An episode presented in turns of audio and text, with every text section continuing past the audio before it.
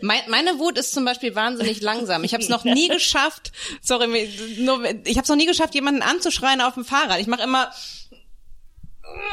und dann und dann ungefähr 100 Meter später kommt dann so du Arschloch, ich hatte Vorfahrt.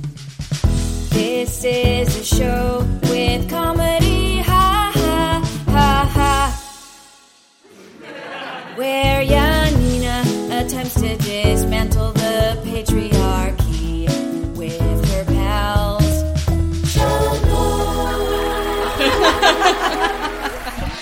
Hallo und herzlich willkommen zu Schamlos, dem Comedy-Podcast für niveaulose FeministInnen. Mein Name ist Janina Rook, euer Megafon für heute. Und bei mir, wie immer, die am lautesten brüllende Löwinnen, die sich ein Megafon nur wünschen kann. Antonia Bär Hallo. und so sicher. Mathilde Kaiser. Dank. Ich war so sicher, es wäre für mich gewesen, wenn es am lautesten brüllend. Ich war so, ja! Und dann hast du Antonia gesagt, wieder so, oh. Ich muss ganz, ich muss ganz, ich versuche es immer abzuwechseln. Ich versuche Ja. immer erst Mathilde und dann so und dann sage ich erst Mathilde und äh, Antonia und dann so und dann. Oh, ehrlich? Oh. Ich achte da ganz oft. Ich habe ja, ich bin immer so, oh mein Gott, oh mein Gott, habe ich jetzt Mathilde zu oft ge äh, zuerst genannt und ja. Ich finde es total schön, dass du drauf achtest, weil ich achte da null drauf. Ähm, Okay. Also Wenn's- falls du Angst hattest, dass, dass ich jemals sage, wieso bin ich immer zuletzt genannt? Vielleicht achte ich ab jetzt drauf. Wenn es dir egal ist, dann würde ich dich immer am Schluss nennen, weil ich finde, auf Antonia Bär kann man so gut aufhören beim Satz. Antonia Bär. Ja, und Kaiser ist ein bisschen, Kaiser ist ein bisschen Kaiser, Bär. du kannst, du könntest aber mit den Nachnamen meiner Mutter sagen, dann wird's, dann wird's, dann kannst du mich am Ich Ende kenne den. Nachnamen deiner Mutter gar Guasta nicht. di Segni. Dann, Viel einfacher als Ja. Kaiser. ja. Sag nochmal. Guasta di Segni. Ist das ein Wort ist ein oder Wort. Guasta die? Guasta di Segni ist ein Wort und wenn man das auseinander nimmt, bedeutet es Zerstörer der ähm, gemalten Sachen. Habt ihr ein Wort, habt ihr richtigen Namen für in Italien? Naja, benutzt man halt nicht, aber Ja. Guasta ist kaputt machen und die Segni sind äh, Ja. Sachen, die man gemalt hat. Egal, wir haben ein viel wichtigeres Thema als die Etymologie meines Nachnamens. Ich dachte mir, wie interessant, dass es in der italienischen Kultur das wichtig war, dass man einen Namen dafür hat für einen Bilderzerstörer oder eine Bilderzerstörerin. Ja. Vielleicht war das ein weil Beruf. das wohl oft passiert ist. Ja, anscheinend. Vielleicht war es ein Beruf. Ich meine, es gibt so viele, so viel Kunst in Italien, das kann man nicht alles aufheben, deswegen muss dann irgendeiner kommen und ein paar zerstören. Das war meine Familie. Okay, du hattest vollkommen recht. Wir hatten ein, haben ein viel wichtigeres Thema heute. Heute ist, äh, ähm, also heute ist die erste Folge nach den weltweiten Protesten, die ausgelöst wurden durch die Morde an George Floyd, äh, Ahmaud Arbery, äh, Breonna Taylor und Tony McDade. Und ähm, die haben auch eine neue Welle der antirassistischen Bewegung in Deutschland äh, ausgelöst und äh, in, in Deutschland sind gerade alle super geschockt. Wir haben nämlich gerade erst herausgefunden, dass wir rassistisch sind und äh, dass es auch bei uns rassistisch motivierte äh, Morde und äh, Terroranschläge gibt, wie zum Beispiel auch in Hanau. Ähm, und der Anschlag war erst, am, war erst am 19. Februar 2020. Das war so vorgestern. Ja, es ist ein großes Jahr des Lernens. Ne? Oh ist so, Mann, alle ich- sind so, I sicher, wish. dass wir das hatten? Nee, also Ja. mir ist gar nichts aufgefallen. Genau. Äh, und wir, da reden wir auch nicht äh, ähm, ausreichend drüber in unserer öffentlichen Diskussion. Und darum war uns heute auf jeden Fall wichtig, dass wir die Opfer der Ermordeten äh, nennen. Und ich habe mich darum bemüht, die richtige Aussprache zu finden und zu recherchieren. Und ich werde es trotzdem wahrscheinlich nicht richtig machen. Ähm, wir gedenken Ferhat Ünvar, Gökhan äh, Gültekin, Hamza Kurtovic, Mercedes Kirpasch, Sedat Gürbüz, ähm, Fatih Saracolo, äh, Kalojan Velko, Said Nasser al-Hashemi und Willi Viorel Poun. Das war rumänisch, glaube ich. Ähm, so. Und jetzt fragen wir uns schon seit zwei, drei Wochen, äh, wie können wir denn jetzt Comedy machen? Nach, äh, nach, nach dem irgendwie. Und Und dann die Folgefrage, wie konnten wir jemals Comedy machen? Wie Weil das konnten, Ding ist, es gab es ja immer. ja. Jetzt Also- ist nur lauter. Ja, und vor allen Dingen und vor allen Dingen als weiße Frau. Ne? Also wie wie also wir gewinnen normalerweise unsere Comedy ra- daraus, dass wir äh, aus unseren persönlichen Erfahrungen schöpfen und ähm, persönlichen Bezug herstellen und dann machen wir uns über uns selbst lustig und das System und in dem Fall sind wir das System und das heißt, dass wir nicht über Rassismuserfahrung sprechen können oder nur über die guten Seiten von Rassismus. Also das, was wir gewinnen, dadurch, dass wir rassistisch sind. ich würde kurz einhaken bei den guten Seiten von. Das ist äh, äh, ein, ein, ein, eine spannende Neuformulierung für äh, weiße Privilegien. Ich wollte es unseren ZuhörerInnen leicht machen heute. Und uns schwer. Ja, genau. Also wir nehmen, wir übernehmen auf jeden Fall Verantwortung dafür, dass wir von diesem System profitieren und Jedenfalls, wir versuchen es jetzt einfach mal und wir sind da auch in einem Lernprozess und äh, darum fangen wir einfach mal an zu lernen. Uns fällt es schwer, darüber zu reden. Ähm, worüber wir aber sprechen können, ist die Wut, die entsteht, wenn man ein ganzes Leben lang marginalisiert wird und nicht ernst genommen, respektiert oder gleichwertig wahrgenommen wird und das ist die Wut, die wir jetzt auf den, auf den Straßen und in der Öffentlichkeit und bei den Protesten sehen. Und das ist auch die Wut, die den äh, BIPOC, also den Black, Indigenous und People of Color gerade abgesprochen wird, dass sie bitte nicht so wütend sein sollen. Sie hätten auch friedlich protestieren können. Und ähm, naja, und ich, ich finde da aber auch, ähm, also klar, die, die Wut, die, die wir kennen als Marginalisierte, aber dieses, äh, ähm, also wir, wir sind ja natürlich auch wütend über den Rassismus, auch als Nicht-Betroffene. Äh, aber es ist eine, eine andere Wut. Das ist eine Wut, die im Zweifelsfall mehr gehört wird als die von den Betroffenen. Ähm, es ist eine Wut, die wir alle haben sollen, die wir alle Und es ist eine hoffentlich Wut, haben. die wir uns aussuchen können. Es ist nicht eine Wut. ich möchte, ich möchte auch, dass wir die Erfahrung, die wir mit Sexismus machen, nicht gleichsetzen mit den rassistischen Erfahrungen, die andere Menschen machen.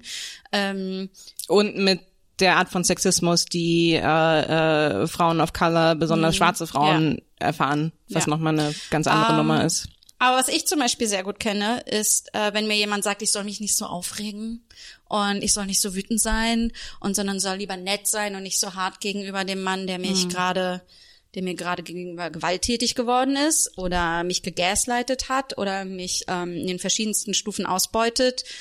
Und äh, das, das mache ich dann auch natürlich. Also ich bin dann nicht, nicht wütend oder nur heimlich wütend. Zum Beispiel, also als Beispiel, das hier im Podcast, wir machen uns ja über all diese Dinge lustig, die uns irgendwie jetzt im so einem sexistischen Rahmen irgendwie begegnen und machen schön Witze und alles ist schön harmonisch und aber Alter, wenn das Mikro aus ist, ja, dann sind wir so krass wütende Bitches und wir ranten für Stunden, stundenlang und äh, ich glaube, wir schreien uns so lange an, bis wir denken, dass wir gegeneinander, aufeinander wütend sind und unsere Stimmen werden ganz heiser. Ähm, aber das ist nichts, was ich so öffentlich machen würde, zum Beispiel. Ich liebe eigentlich Wut und wütend sein und ich finde, es ist eine, eine, eine der aktiveren Emotionen. Vielleicht ist es, vielleicht ist das, weil ich Italienerin bin und Wut auf den, ne, Wut für uns sehr normal ist. Es ist etwas, was kommt und dann geht. Aber ich liebe, ich liebe so, manchmal, manchmal fehlt es mir, so richtig wütend zu werden. Ich weiß noch, als wir zum Beispiel, was Sexismus angeht, in unserer Comedy-Community so viele Gespräche hatten und ich habe mich, ich habe so alle angeschrien und ich war so, ja, ja. äh, es hat, es hat, äh, Wut kann was sehr Positives haben. Äh, äh, Wut kann eine Art, äh, kann dir Energie geben, die dir zum Beispiel Frust und Traurigkeit manchmal nicht geben können. Ja. Und Tonja, wie ist mit dir? Ähm, ich bin müsste eigentlich absolute Spezialistin in Wut sein. Ich habe äh, äh, ich habe fünf Jahre lang Therapie gemacht, wo sich schnell rausgestellt hat, ähm, äh, äh, der Schlüssel zu allen meinen Problemen äh, wäre es, wenn ich mir eventuell manchmal ein kleines bisschen vielleicht Wut eingestehen würde.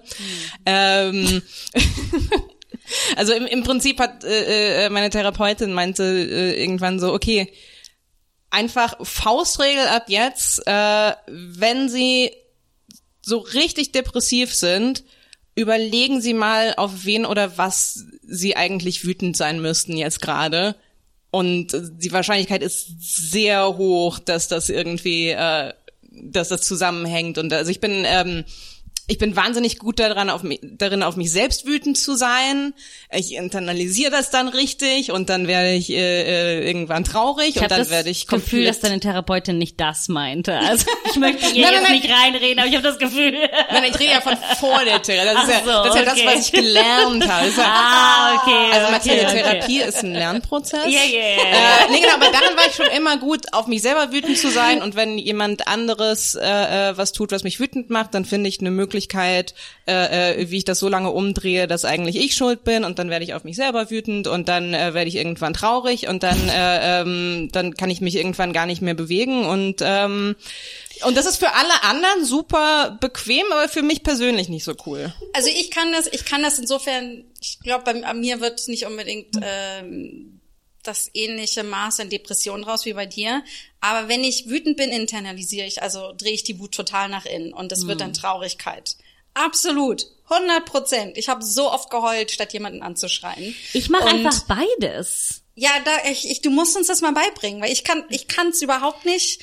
Ähm, und ich finde, was das Schwierige daran ist, ist, dass wenn Antonia hat das eigentlich schon beschrieben, ne, wenn wir nämlich traurig statt wütend werden, dann dann Traurigkeit lähmt halt total. Ja, ja, Und es ja. muss noch nicht mal Depression, also eine also eine, eine wirklich schwere Depression sein, die die dein ganzes Leben um einiges tiefer betrifft, ne? Aber äh, traurig zu sein lähmt dich und das bedeutet bedeutet dann halt auch, dass du für dich nicht mehr einstehen kannst. Ja. Und ich glaube, darum will auch niemand, dass Menschen marginalis marginalisierter Gruppen nach außen hin wütend sind. Ja, weil wütend dir in Wut dir Energie gibt.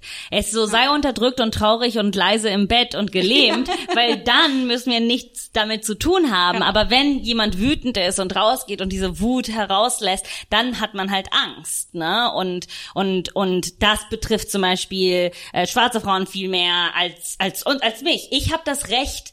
Ich habe in unserer Gesellschaft, ich darf schreien ohne dass, ja, natürlich irgendein Typ ist, äh, komm mal runter, sei mal. Aber es ruft keiner die Polizei. nee, aber es sind so, die, die sind so, ah, die, die muss mal durchgefickt werden, aber keiner ruft die Polizei. Und das ist halt einfach ein Riesenunterschied. Ähm, äh, ja, Ja. das war mein Genau. Punkt. Und jedenfalls aus genau dem Grund äh, haben wir heute eine wahnsinnig tolle Gästin bei uns, die eine wahre Superheldin für uns in dem Bereich ist, weil wenn sie ein Tweet gegen dich richtet, dann geh besser in Deckung. ja.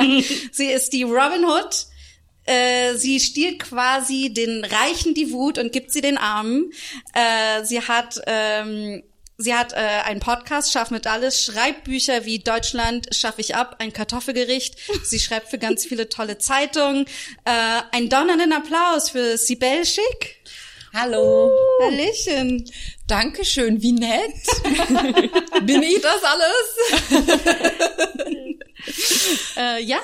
Und viel, viel mehr. Das waren ja jetzt nur drei Sätze. Ich hoffe, ich hoffe, dass man dich mit mehr Sätzen eigentlich beschreiben müsste. So, jetzt erzähle ich erstmal eine halbe Stunde, wie toll ich bin. ja, ja, genau. Dafür ist dieser Podcast da, damit, äh, damit Menschen wie du erzählen können, wie toll sie sind. Oder wir das für sie übernehmen. Äh, vielleicht erstmal eine Frage, Janina. Wie, inwiefern stelle ich den Reichen die Wut? Also ich glaube, es ist vielleicht eher, ah, scheiße, jetzt nimmt so eine Metapher. Es hört sich doch einfach toll an. Wir haben doch gar, gar keinen Grund, wütend zu sein. Du hast vollkommen recht, aber sie werden wütend, wenn, ich glaube, mit arm meine ich jetzt eher als Metapher für all die, die, na, man sagt ja schon die Armen und Schwachen, für all die, die sich, die nicht öffentlich wütend sein können. Na, für die, ich habe das Gefühl, du gibst denen eine Stimme.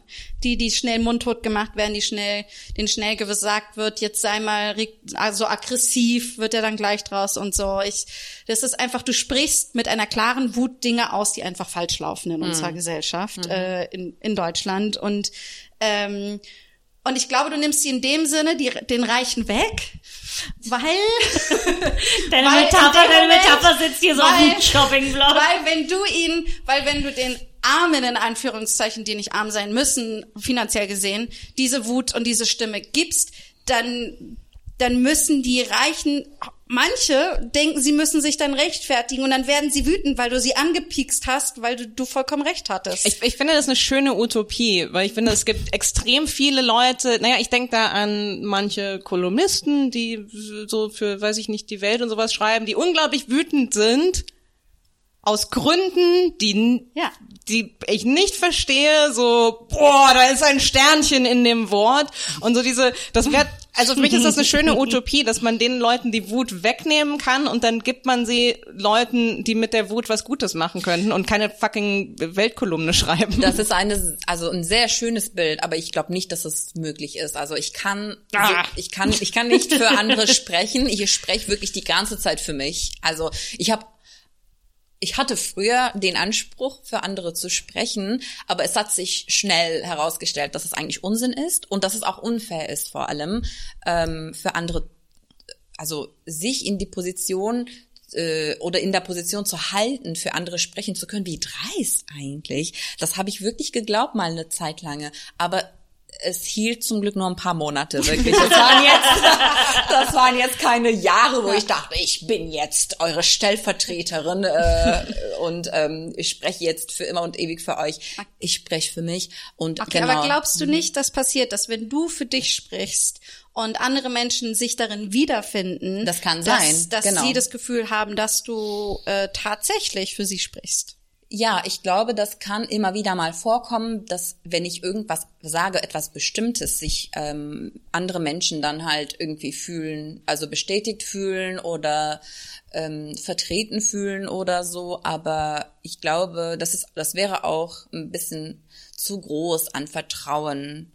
Äh, Also ich würde niemandem anderen zum Beispiel damit vertrauen, für mich zu sprechen, durchgehend. So. Es ist ja auch kein fairer Anspruch. Also das ist so, du Ja. hast jetzt mh, x-mal äh, äh, Kolumnen geschrieben, die mir total aus der Seele sprechen. Jetzt schreibst du eine, mit der ich nichts anfangen kann. Und dann ist so, ha, so, also jetzt. Ja, ich glaube, ja, Also, also ich glaube, das musst du, das, das habe ich, verlange ich auch gar nicht von dir. Soll ich ein neuer Intro schreiben? Nein, und das, ich ich finde es super. Nein, ich finde dieses Thema super, wirklich, weil das, also eben, pass auf, ich weiß, was du meinst, ähm, Antonia, wenn du sagst, das ist auch nicht fair. Und zwar tatsächlich auch ist das halt Menschen. Ähm, nee, du bist Mathilda, Entschuldigung. Nee, Nee, das ist Antonia, Antonia. das ist Antonia, du hast recht. Mathilda. Entschuldigung. Ich hätte, ich hätte alle noch mal viel besser vorstellen Tut mir leid. Ähm, du hast völlig recht. Es ist natürlich auch Menschen gegenüber nicht fair, die dann halt für andere sprechen sollen. Und wenn die das dann halt nicht hinkriegen, die, wie sollen sie das hinkriegen? Niemand kann anderen halt die Gedanken lesen. Und ich weiß Ja. nicht, was andere Menschen, welche Erfahrungen sie machen und wo, wo sie im Leben waren und so. Äh, Und das gilt auch nicht nur für mich, sondern für alle, die irgendwie in der Öffentlichkeit stehen und ähm, äh, eine Plattform haben, ihnen halt e- eben diese, ähm, diese, also die, sie mit dieser Erwartung zu konfrontieren, äh, du sprichst jetzt gerade nicht für mich, wie kommt's jetzt? ähm, ja, ist doch klar. Natürlich, also ist ja auch, da steht ja auch mein Name halt, ne? Also ist so. Ja. Das war's. Okay. Das war's. Okay, tschüss. Äh, danke, das war Sibel Schick.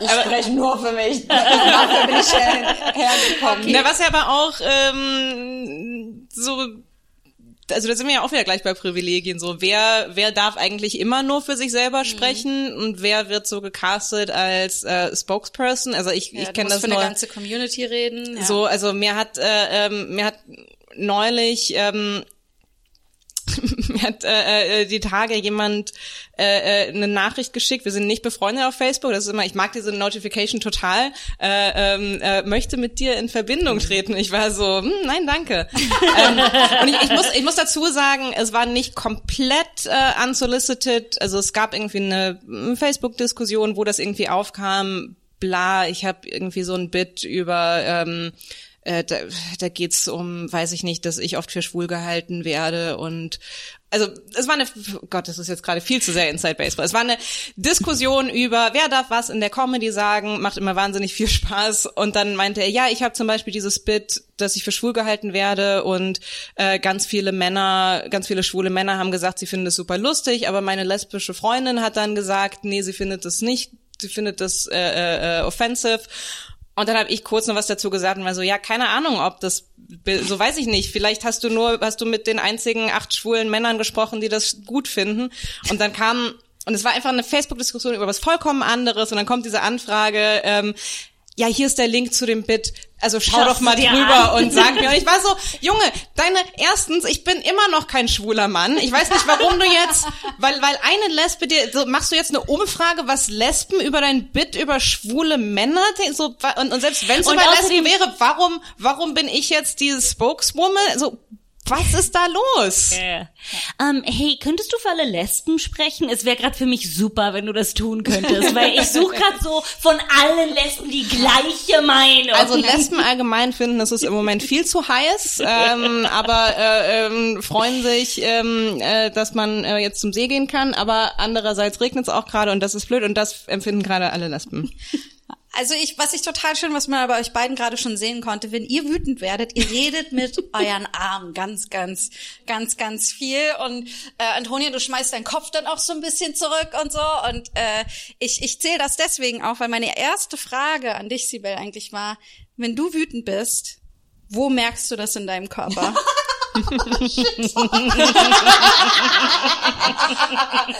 Äh, Brust. ja? Ja, ja. Äh, also hier, ähm, diese, ich zeig das jetzt vor der Kamera für alle, die jetzt mitgucken.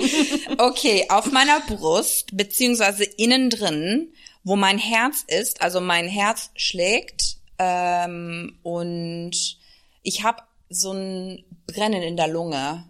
Also das ist nicht nur ähm, dieses Aufgeregtsein, sondern auch so ein gleichzeitig Brennen und das geht dann hoch auf meinen Hals und dann habe ich äh, wie eine Art Druck auf dem Hals. Also das hatte ich selbst als Kind. Wenn ich, ähm, wenn ich zu starke Emotionen hatte, die ich für mich behalten musste in dem Augenblick oder der Meinung war, das Gefühl hatte, ich muss das jetzt für mich behalten, hatte ich immer so einen Druck, so einen leicht, leichten Schmerz im Hals. Und das kriege ich auch inzwischen, aber im Gegensatz zu meiner Kindheit halte ich das nicht mehr so oft für mich, sondern werde das irgend, irgendwo los.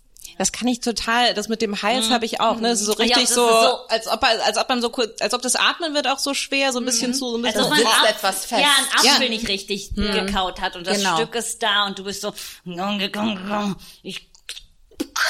will raus.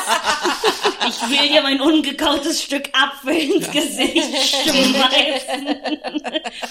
mir, kitz, mir kitzeln die Hände. oh, Wow.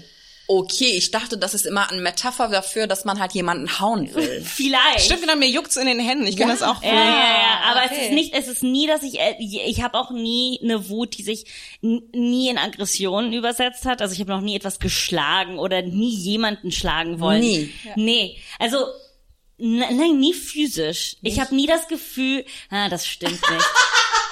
Das stimmt nicht, das, das darf ich, das stimmt nicht. Also ich habe noch nie jemanden geschlagen, aber ich habe schon manchmal so ein Auto verbrennen. Wozu passiert das aus Versehen? Da wurde ich Kreuzberg. Wegen keiner Träne ist. Ja, aber das heißt, du, äh, aber es ist ganz spannend, weil die, du, man merkt, du warst nicht von Anfang an einfach immer laut wütend, sondern es ist etwas, wa- wo, da hast du dich hin, hingearbeitet. Meine Mutter sagt immer, du warst so ein braves Kind, ich weiß nicht, was mit dir passiert ist. Ja, was ist denn passiert? Pubertät war sehr schwierig. Ähm, da war ich auch ähm, mit viel Gewalt in der Schule konfrontiert. Also ich bin in der Türkei äh, zur Schule gegangen und zu der Zeit, ich glaube, es ist tatsächlich immer noch so, äh, es war, war das halt normal von Lehrkräften geschlagen zu werden. Also es war sowieso im Schulalltag drin körperlicher Gewalt und äh, nicht nur auch verbal, eigentlich auch ständig. Also von Lehrkräften beleidigt zu werden, war völlig normal. Fertig gemacht werden, auch von der, vor der gesamten Klasse und so. Das war völlig normal. Ähm, aber das führte natürlich auch dazu, dass äh, SchülerInnen auch untereinander total äh, gewalttätig wurden. Weil also das das war, das gehörte zum Alltag und das ging nicht nur von von Lehrpersonen äh, in die Richtung Richtung von SchülerInnen, ähm, sondern auch manchmal auch umgekehrt tatsächlich. Es gab Gegen Lehrer? es gab auch genau, es gab auch LehrerInnen. Sogar einmal ähm, der Co-Direktor wurde einmal geschlagen von Ju von äh, Jungs, die schon früh gewachsen waren und schon groß genug waren körperlich und stark genug, dass die halt einen erwachsenen Mann äh, schlagen konnten. Also es äh, ist tatsächlich ähm, so gewesen, äh, ich glaube so ab der achten oder siebten, nee, siebten, ab der siebten Klasse war das halt schon irgendwie total auch bei mir normal innerhalb äh, vom Schulalltag irgendwie gehauen zu werden oder mal hauen zu müssen, um sich zu verteidigen oder einfach davon oder darüber zu fantasieren, weil man dann wütend wird, wenn halt irgendwas Abwertendes kommt. Und das sind diese Jahre auch gewesen, ähm, wo Hormonen einfach ähm, total viel mit deinem Körper machen. Und die Jungs, die, ich meine, das ist halt eine sehr sexistische Gesellschaft und die Jungs wachsen auch damit auf, dass sie glauben, du bist halt für ihn da. Und es gab auch ultra viel sexuelle Belästigung innerhalb von ähm, SchülerInnen, was halt irgendwie, warum auch immer, total unsichtbar war für die Lehrkräfte. Ich erinnere mich an keinen einzigen Moment, in dem eine Lehrperson sich dagegen eingesetzt hat, dass eine Schülerin nicht belästigt wird von einem Schüler oder so. Ich kann mich einfach nicht dran erinnern. Ich glaube, das ist wirklich noch nie in meiner Anwesenheit zumindest passiert. Und ähm, das war halt diese gesamte Wut. Und wenn du auch noch als ähm, Minderheit aufwächst in einer Gesellschaft und selbst wenn du selber persönlich ähm, keine körperliche Gewalterfahrungen machen musst, ähm, wächst du schon aufgrund äh, des Systems ähm, mit dem Selbstverständnis, dass du weniger wert bist. Und das macht auch was mit dir.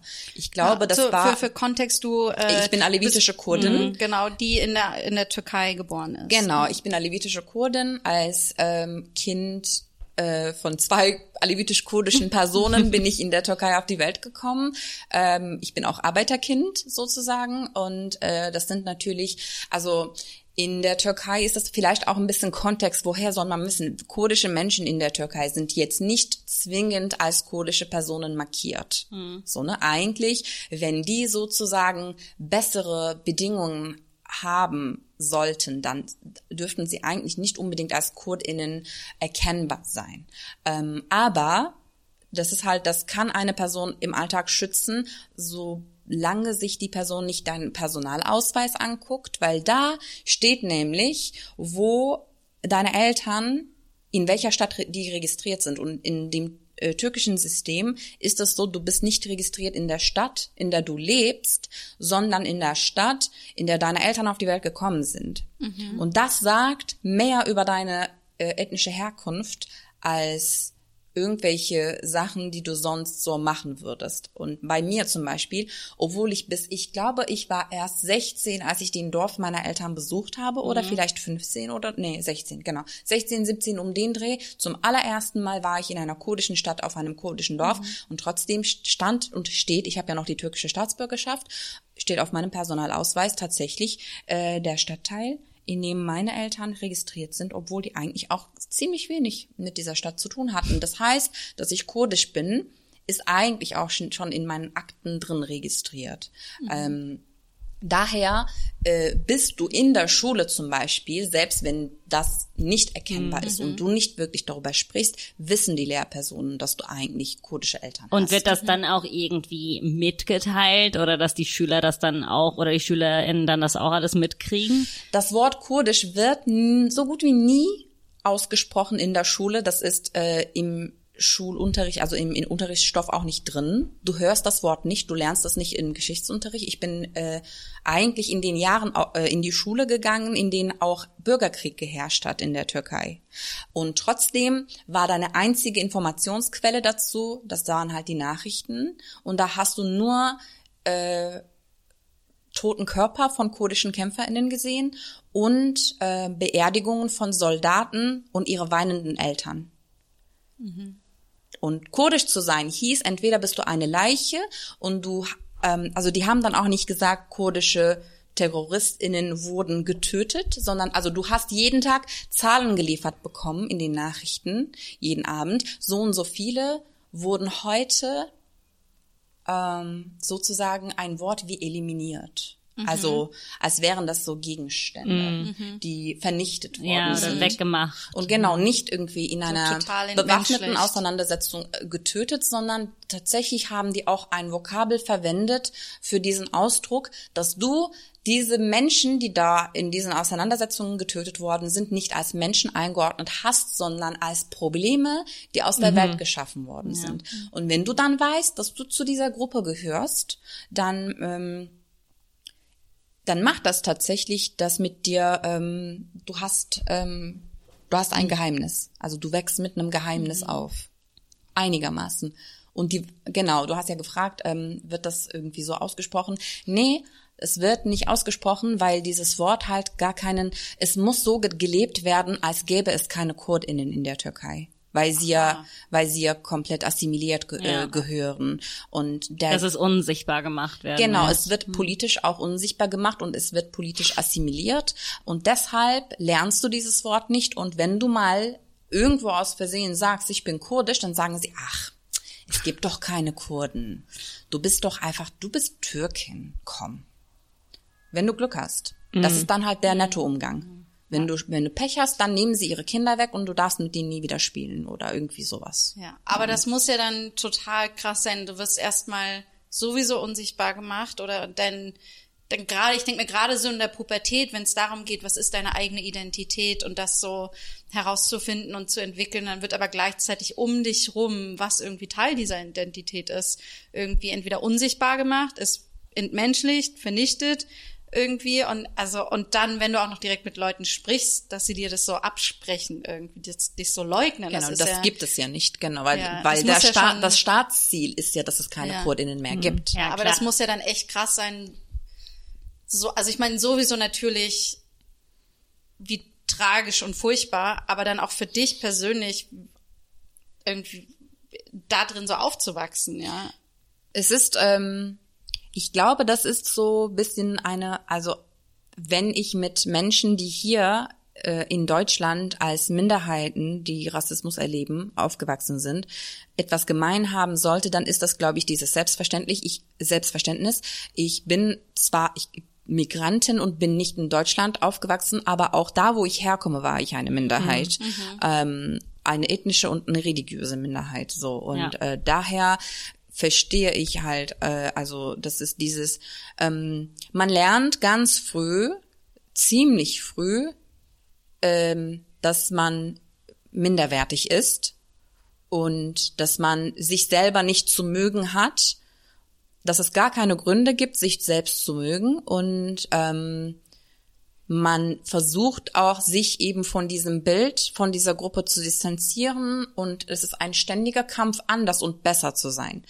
Und auch sich von denen zu distanzieren, die eben zu dieser Gruppe zugeschrieben werden oder in Ja. dieser Gruppe sind. Das ist halt äh, nicht um das so, ich, ich will das gar nicht jetzt ins Thema umlenken, aber wenn dir die ganze Zeit gesagt wird, du darfst nicht äh, das sagen, dann oder du musst das verstecken oder wir machen dich unsichtbar, wir assimilieren Leute, die die die deine Herkunft haben, dann dann will man auch mehr schreien, weil irgendwann mal kommt vielleicht dieses Bedürfnis nachzusagen, nein, ich ich bin was wert oder ich das was ich bin gibt es und äh, dass das wahrscheinlich sich auch das Leben lang aufbaut und es gibt dann Momente, wo man das vielleicht rauslassen darf und Momente, wo man das nicht darf.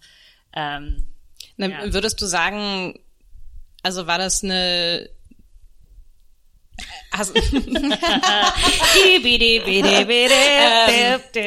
Nee, war das was, was dich immer schon wütend gemacht hat oder musstest du musstest du die Wut darauf erst entdecken? Also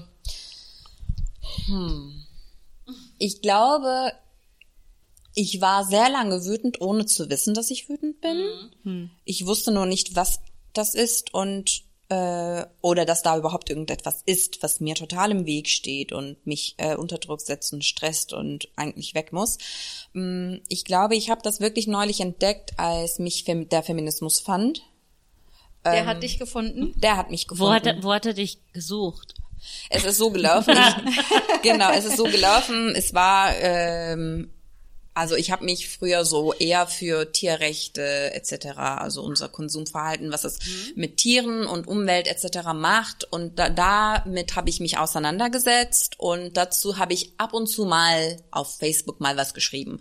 Und dann, ähm, und dann, aber es ist ja, es ist ja manchmal so, dass äh, wenn man in einem politischen Thema wenn es halt um äh, Unterdrückung geht oder Gewalt geht, wenn man da Erkenntnisse gesammelt hat, kann man das manchmal in anderen Bereichen so ein bisschen ähm, übertragen und Ja. bestimmte Sachen dann schneller verstehen sozusagen. Und ähm, dann habe ich so ein paar Texte gelesen von einer Person, mit der ich auf Facebook befreundet war. Das ist eine Freundin einer Freundin gewesen, die ich aus der Türkei kenne. Also eine Freundin aus der Türkei hat eine andere Freundin aus der Türkei, die aber in Paris gewohnt hat. Wirklich. Und ich habe in Köln gewohnt. Und die hat halt so geblockt für keine Ahnung, irg- irgendeine türkische Website. Und dann habe ich, äh, habe ich mal einen Post von ihr ähm, kommentiert und dann haben wir uns angefangen halt irgendwie auszutauschen und dann meinte sie, ja, die ist mal demnächst in Köln, wollen wir uns treffen. Dann habe ich ihr gesagt, penn doch einfach bei mir. Und die ist halt voll die Feministin gewesen. Und dann, ähm, nachdem sie bei mir war, wir haben halt ein paar Tage so zusammen abgehangen einfach und dann ist sie wieder zurück und ein paar Monate später hat sie mir gesagt, ey, hier gibt es so eine Plattform in Frankreich auf Französisch, aber es gibt halt tatsächlich auch dieselbe Plattform im Iran, wird jetzt gegründet, wollen wir das auch für die Türkei gründen? Dann habe ich gesagt, nee. Ja, und dann hat sie gesagt, doch. Und dann habe ich gesagt, nein, doch, nein, doch. Und dann wirklich, das, das war wirklich, nein, doch, nein, doch. Und am Ende hat sie dann gesagt, doch, du machst es jetzt. du machst es jetzt mit. Du bist jetzt die richtige Person, die das jetzt mit mir macht. Und dann habe ich gesagt, okay. Und die ersten sechs Monate oder so hatte ich so Schiss. Ich hatte so Angst. Ich habe die Hälfte verstanden von den Sachen, die da gesprochen wurden. Und konnte gar nicht mitsprechen. Und ähm, aber irgendwann ging das, ja. Äh, cut to nach Paris zur feministischen Terrorzelle. ähm, bon. Ähm, also du fährst da nach Köln, hm, nach Cologne und äh, ähm, und äh, und auch wenn wir Sibel noch nicht so gut kennen, okay, ich möchte, dass du, wir müssen sie, wir müssen sie gewinnen für andere Länder. Und was ist die Strategie, wenn sie Nein sagt? Dann sagst du, doch. Okay, wollen wir mal versuchen, wie das Gespräch funktionieren könnte? Mais oui. Ah, äh, Sibelle, wir retten dich gerne. Wir brauchen dich, dein Land braucht dich oder wir werden diese Plattform zusammen aufbauen. Willst du das machen? Nein. D doch, Nein. äh, doch. En, en, Entschuldigung, Entschuldigung, ich, wir proben. ich hätte nur eine, eine kurze Frage. Wir könnten auch jemanden fragen, äh, äh, die sich schon auskennt mit Doch. Feminismus, die äh, Äh, doch, wie, äh, es funktioniert kennst, nicht äh, in jeder Situation. Ich Aber meine ja es nur, ist eine ganz klassische Strategie, die ich habe mit meiner Mutter. Aha. Ja, wenn wenn ich sage nein, ich will nicht, dann sagt sie doch Ah, okay. und sie gewinnt immer. Ich habe nur so eine, eine Idee, dass Feminismus vielleicht hat auch etwas damit zu tun, äh, wenn jemand sagt Nein, dann akzeptieren wir das? ah, das ist aber nicht für uns. Nee, nee. Ah. Das ist, No, das sind äh, die das sind, Feministinnen, die die äh, ähm, äh, die Zeitungen wir, schreiben. Die Zeitungen. wir sind wir, sind wir sind Terroristinnen. Okay, wir proben weiter. Okay. Ähm, Ich wollte nur sagen, Fe Feminismus findet dich immer auf Facebook. Ne? In dem Moment, wenn du dir am wenigsten erwartest, dann kommt er so angeschlichen und du so, Heilige. Was für, ein, was für ein Twist aber auch. Ich glaube nicht, dass das ursprünglich mal der Plan war von Max Zuckerberg. äh, und, und, und dann warst du aber da und dachtest dir so, oh mein Gott, ich habe nur die Hälfte Ahnung, wovon ich hier gerade schreibe, aber wann kam denn das, ähm, dieses, das Selbstbewusstsein für dich, dass du auf dem richtigen Weg bist? Ja gut, also es war tatsächlich irgendwie so mit Hilfe von anderen äh, AktivistInnen, die da mitgemacht haben, mit ihrer Kritik und mit ihren Korrigierungen sozusagen ähm, und mit dem Austausch mit ihnen ähm, hat das so, hat sich das so entwickelt mit der Zeit. Die ersten paar Monate waren wirklich total gruselig und schwierig für mich, aber die Phase habe ich wirklich mit ihrer ähm, Solidarität und Hilfe gut überstanden und ähm, da habe ich gemerkt, ähm, dass ich diese, also dass ich Wut habe, dass ich wütend bin und das dann plötzlich kanalisieren kann. Ich glaube, das ist halt total toll, wenn man sofort lernt, wie man es kanalisieren kann. Ja. Und nicht erstmal nur so um sich steht quasi. Also das hat auch seine Berechtigung, aber Ja. ähm, Ja. das ist das, was wovon Mathilde vorher noch gesprochen hat, dieses dass Wut eigentlich was Aktives ist, dass das Wenn du ähm, weißt, wie man sie kanalisieren kann. Aber das ist das, manchmal müssen, müssen die Ressourcen gegeben werden, zu sagen so, ja, deine Wut ist richtig. Hier ist was du mit was, wo du deine Wut benutzen kannst. Ja, so wie bei Kindern, ne? Ein Kind, was sauer ist, ist so, ah! Und, und schmeißt einfach alles um sich herum, weil es nicht weiß, was es mit seiner Wut machen kann. So zum Beispiel zu sagen, ich fühle mich von dir unterdrückt, dass du mir nicht das Recht gibst, diesen Kinderriegel zu essen, ist für mich eine Unterdrückung meiner Bedürfnisse. Ja. Und deshalb finde ich Jean Grey von X-Men zum Beispiel super wichtig. Oh ja. Jean Grey hat genau diesen Struggle. Jean Grey hat eben diese Kraft, mit der sie eigentlich nur wenig anfangen kann. Und dann hat sie noch mehr Kraft dadurch, also durch die Kraft, die sie bereits hatte, hat die noch mehr.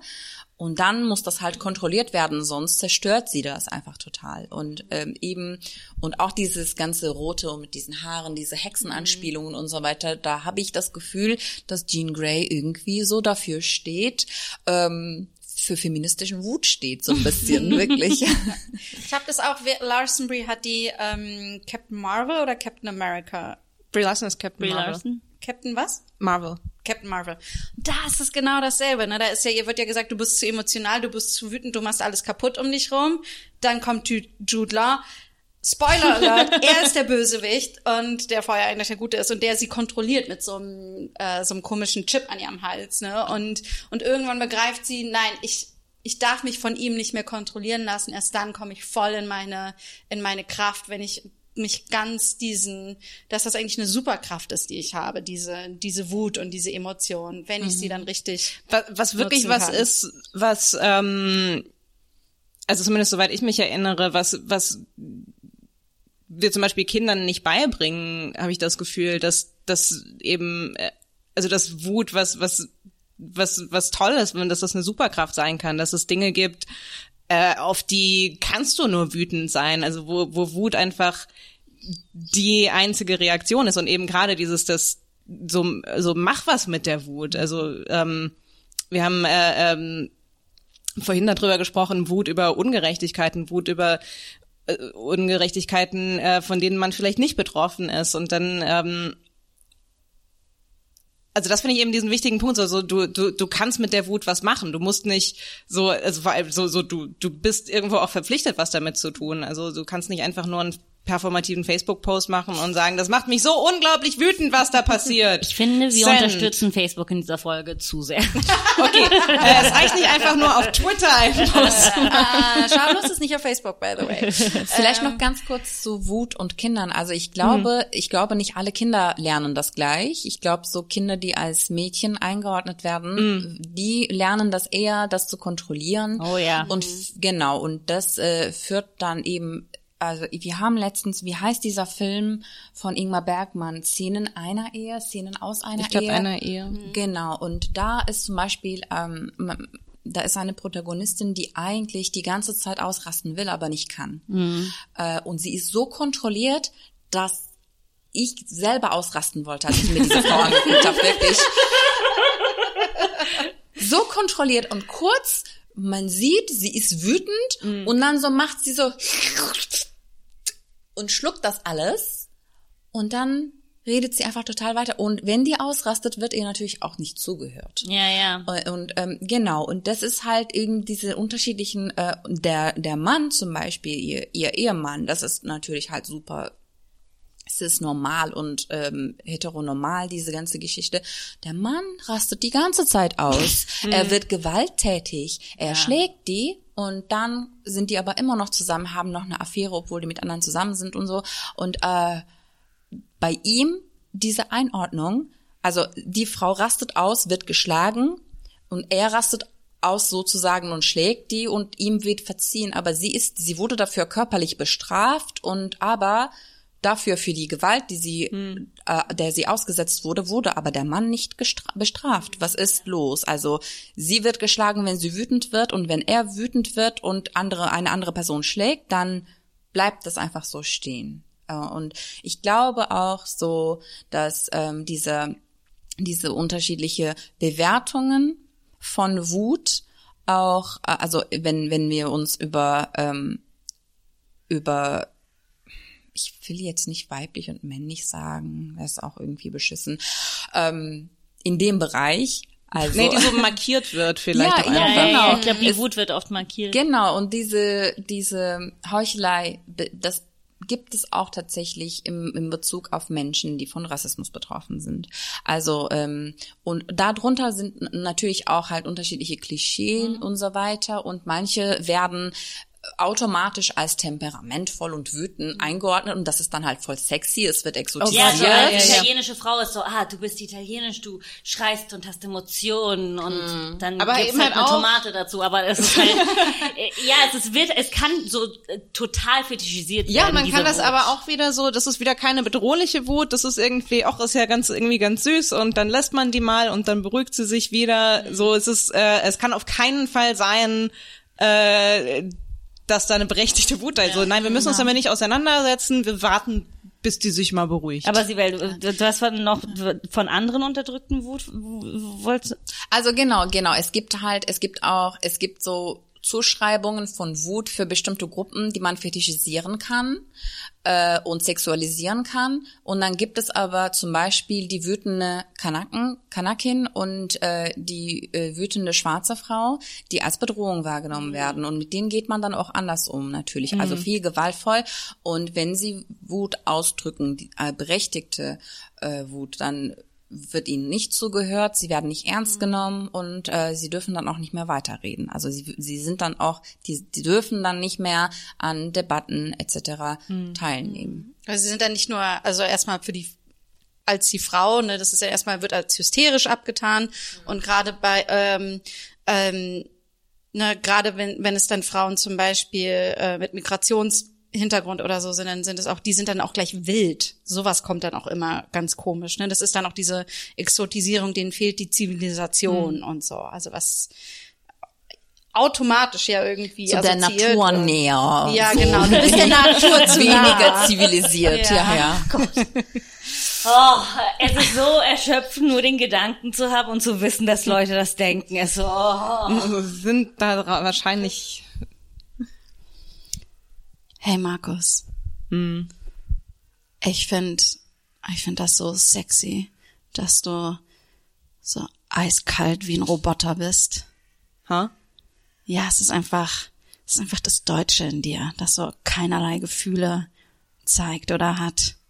Diese Äh. absolute. Ich, ich habe schon, ich habe schon manchmal Gefühle. Sch, Markus, sag das nicht. Äh, Du doch, bist- also ich habe, ähm, also ich, äh, äh, zum, also es gibt ja im Moment keine Bundesliga. Das finde ich echt. Ähm, Oh, Das nervt mich. Fußball. Ja, Gefühle über Fußball. Also- das das habe ich schon mal bei deutschen Männern gesehen. Es ist nicht immer so. Ah, das ist der einzige Ort, wo das erlaubt ist. ich, also ich Ansonsten habe nicht nur liebe ich, Gefühle dass über kalt wie Fußball. Stahl bist. Ich habe auch, okay, das ist jetzt ziemlich, ähm, das ist jetzt ziemlich stereotyp. Ich habe auch Gefühle über, ähm, also neulich da. genau, Ähm, Genau.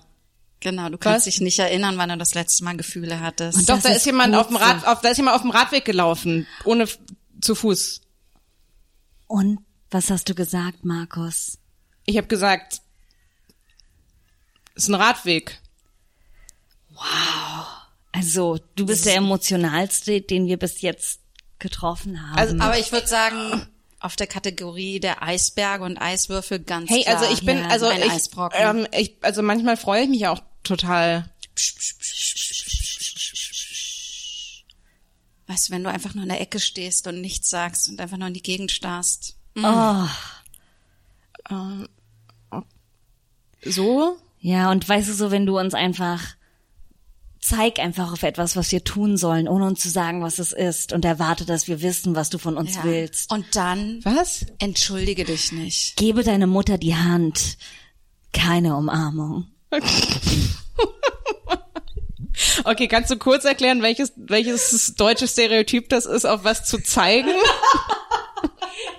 Ich habe mir so vorgestellt, so äh, es gibt es gibt äh, ich habe das Gefühl und das kann total falsch sein, aber dass Leute manchmal, die keine Gef die Angst haben, Gefühle zu zeigen, auch Angst haben zu sagen, was sie brauchen oder wie Ja. sie etwas Ja, gemacht haben So. Und dann ist immer so, und du so, willst du Wasser?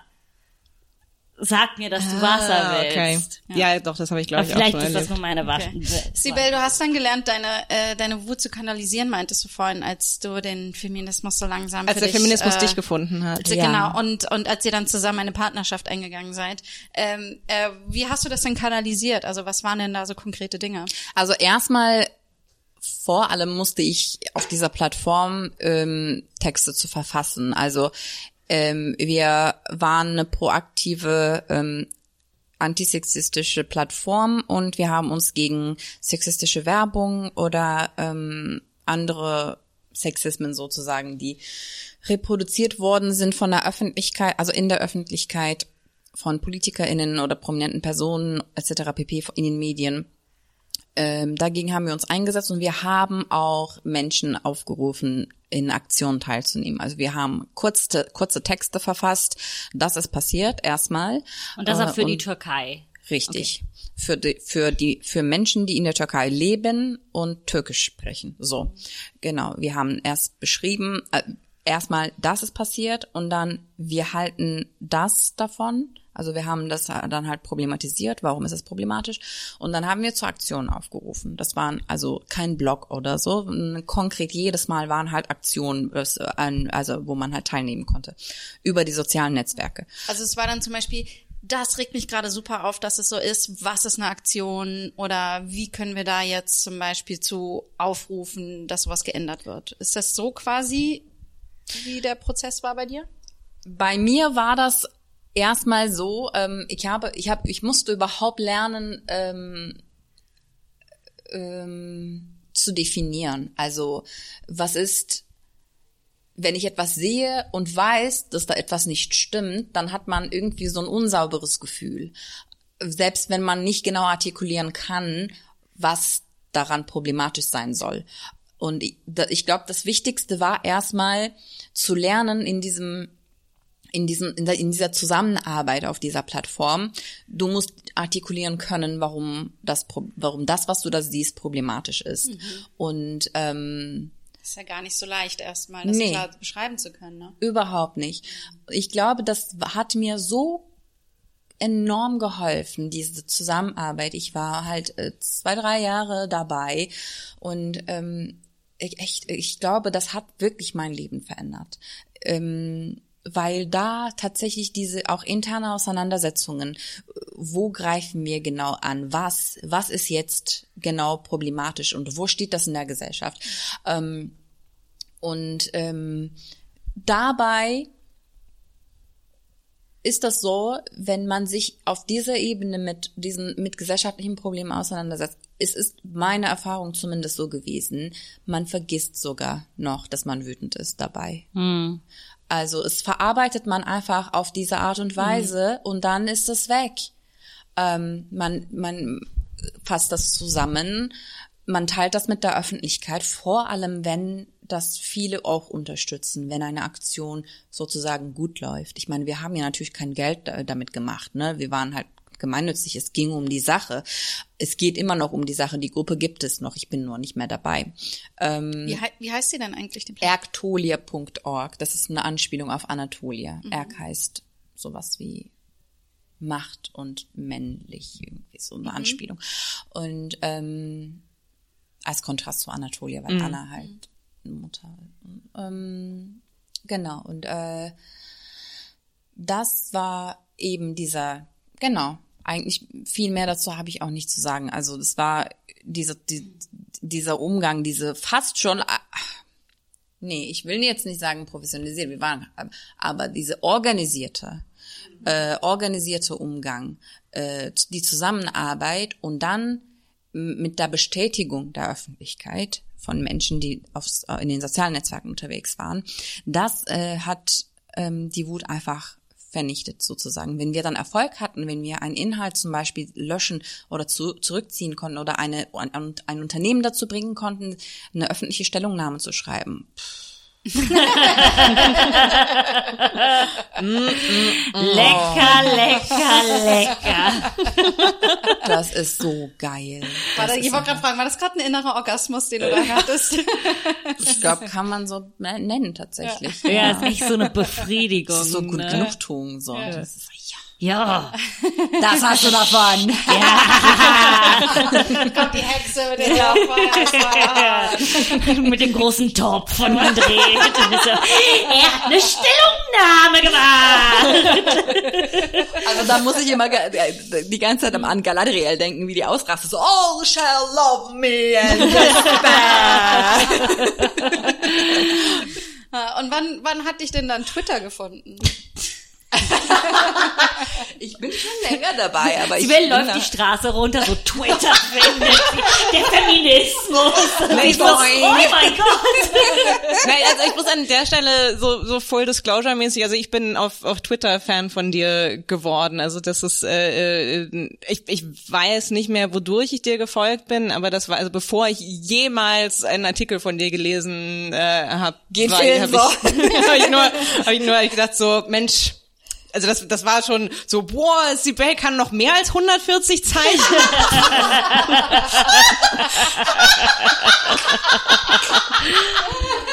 Danke. Nein, also nicht, dass ich dir nicht zu, sondern so, so, ähm, oh Gott, das gleich jetzt so, ehrlich, du kannst noch, du Alles- kannst auch einen ganzen Artikel schreiben, Du kannst, du kannst reden halt. Hallo Sibel, wir freuen uns total, dass du bei der Taz jetzt mit dabei bist. Äh, wir möchten unbedingt eine Kolumne von dir haben. Aber was großartig wäre, wenn die nur 140 Zeichen lang ist. Äh, Wie bitte, warum? Wir haben dich auf Twitter entdeckt. Wir haben ja die 140 Zeichen sind Bombe. Mehr brauchen Ja, wir aber nicht. Chef, Chef, Chef. Twitter hat jetzt 280 Zeichen pro Tweet. Also wir können, wir können Frau Schick jetzt äh, äh, die doppelte Kolumnenlänge anbieten. Oh, oh, okay, okay, aber nicht mehr. 280. Ähm, Entschuldigung, also ich möchte echt nicht, äh, ich möchte nur sagen, 200, äh, ich kann mehr als die Zeichen, die, ich halte mich nur an die Zeichen, weil das alles ist, was man auf Twitter schreiben kann. Es ist nicht alles, was ich kann. Aber wir haben das Gefühl, das ist jetzt ihre Brand und dann sollten Aha. wir die Leute auch nicht verwirren. Also ich glaube, die Gefahr ist ja, dann schreiben sie vielleicht einen richtig langen Artikel und die Leute lesen trotzdem nur 280 Zeichen und dann Okay. haben sie den Rest ja, ich umsonst glaub, geschrieben. Ich glaube auch, die le lesen deinen Namen und dann hören sie nach 200 Zeichen auf. 280. Wissen Sie, also man, man, ne, auf Twitter zum Beispiel kann man mehrere Tweets hintereinander äh, schreiben, die Hab ich man noch dann, nie gesehen. Also, also Bernd, Okay. ich habe jetzt, ich hat 280 Zeichen gesprochen, ich habe jetzt aufgehört zuzuhören. oh mein Gott, sie sind ja noch da. Oh, ähm, Ja, ich bin noch, ich, die, das mit den Zeichen hat nur mit Twitter zu tun. Ich kann mich besser aus, ich kann mich anders ausdrücken als das. Ihr hört nichts Aber mehr, wenn- ne? Ihr hört nicht meine Stimme. Oh mein Gott. Okay, Teil zwei vom Tweet. zurück. Oh, zweiter Teil von- zweiter Teil. Okay. Okay, ähm, das mit den Zeichen mache ich nur, weil Twitter nicht mehr Platz gibt. Cut to Sibels Hochzeit.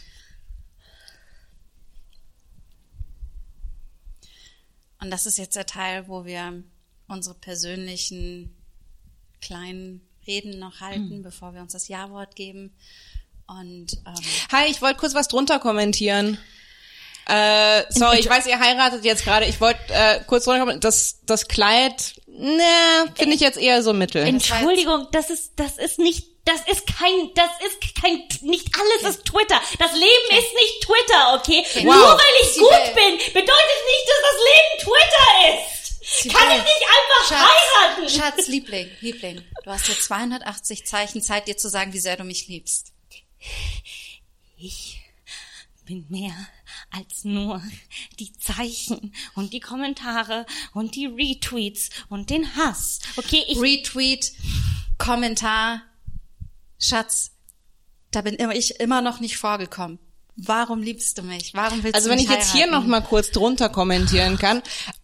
Entschuldigung, wenn du nicht willst, dass man hier drunter kommentiert, dann hättet ihr die Hochzeit vielleicht äh, äh, so mit so einem äh, äh, so als geschlossene als geschlossenen Account Ich machen sollen. bereue es, als Twitter mich gefunden hat. Wie hat Twitter dich gefunden?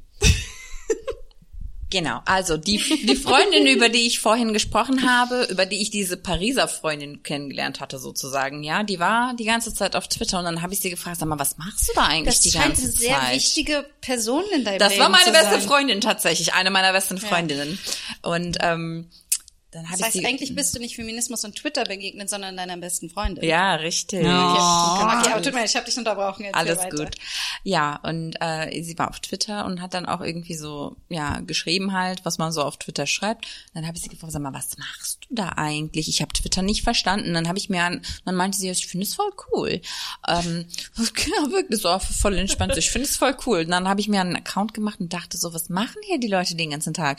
Und dann habe ich so die der, der Türkei-Twitter ist ja auch wirklich eine komplett andere Nummer. So, Echt? ne? Ja. Und ähm, also wirklich, da kann man, obwohl hier ist es inzwischen auch so, aber die Türkei ist schon, also die Türkei, der türkische Twitter ist schon so gewesen wie der deutsche Twitter heute vor zehn Jahren. Also vor zehn, vor zehn Jahren waren sie schon so, die haben schon Buchverträge bekommen und so weiter für ihre tollen Tweets so. Und ähm, es war ähm, irgendwie eine Art Wettbewerb für Kreativität. Und ich habe mich total verloren gefühlt und dachte so, hä, wen interessiert's? Wer liest das überhaupt? Und das waren tatsächlich auch nur Menschen, die mir gefolgt sind, die mich auch persönlich kannten. Und als ich in diese Aktivismusgruppe gekommen bin, 2015 war das, glaube ich, als wir das gegründet haben, da hatte ich, ich glaube, drei, nee, 34 Follows hatte ich damals. Wie viele hast du jetzt? Knapp 30.000. Bam. Alright. So viele Leute Einfach ein sein paar Nullen dazu. Leben, so viele Leute, ich glaube, wir haben drei, nee, 20 oder so. Aber ich finde, so viele Leute wirst du niemals in deinem Leben kennenlernen. Das ist krass. Und super, oder? Super, dieses Sprachrohr zu haben. Man verwechselt Social Media mit Erfolg. Oh ja. Ähm, und das, das funktioniert ja auch wirklich, deshalb macht das ja auch so süchtig. Ähm, wie viele Retweets, wie viele Follows, wie viele Favs hast du irgendwie, was für eine Reichweite, wie viele Menschen erreichst du, wie viele lesen, wie viele interagieren mit deinen Inhalten und so. Und dann denkt man so, als hätte man ein Buch geschrieben, hat man aber nicht. Du hast kein Buch. Du hast halt ganz viele mega kurze Texte, die so gut sein können, wie sie wollen. Das ist trotzdem kein Buch. Und ob die irgendwo irgendwas bewirken können, weiß man halt auch nicht so genau. Ähm, es ist wichtig, ich will jetzt Social Media nicht kleinreden. Ich finde das total gut, dass es ähm, die Möglichkeit gibt, dass, dass man halt einigermaßen ohne TürsteherInnen ähm, publizieren kann.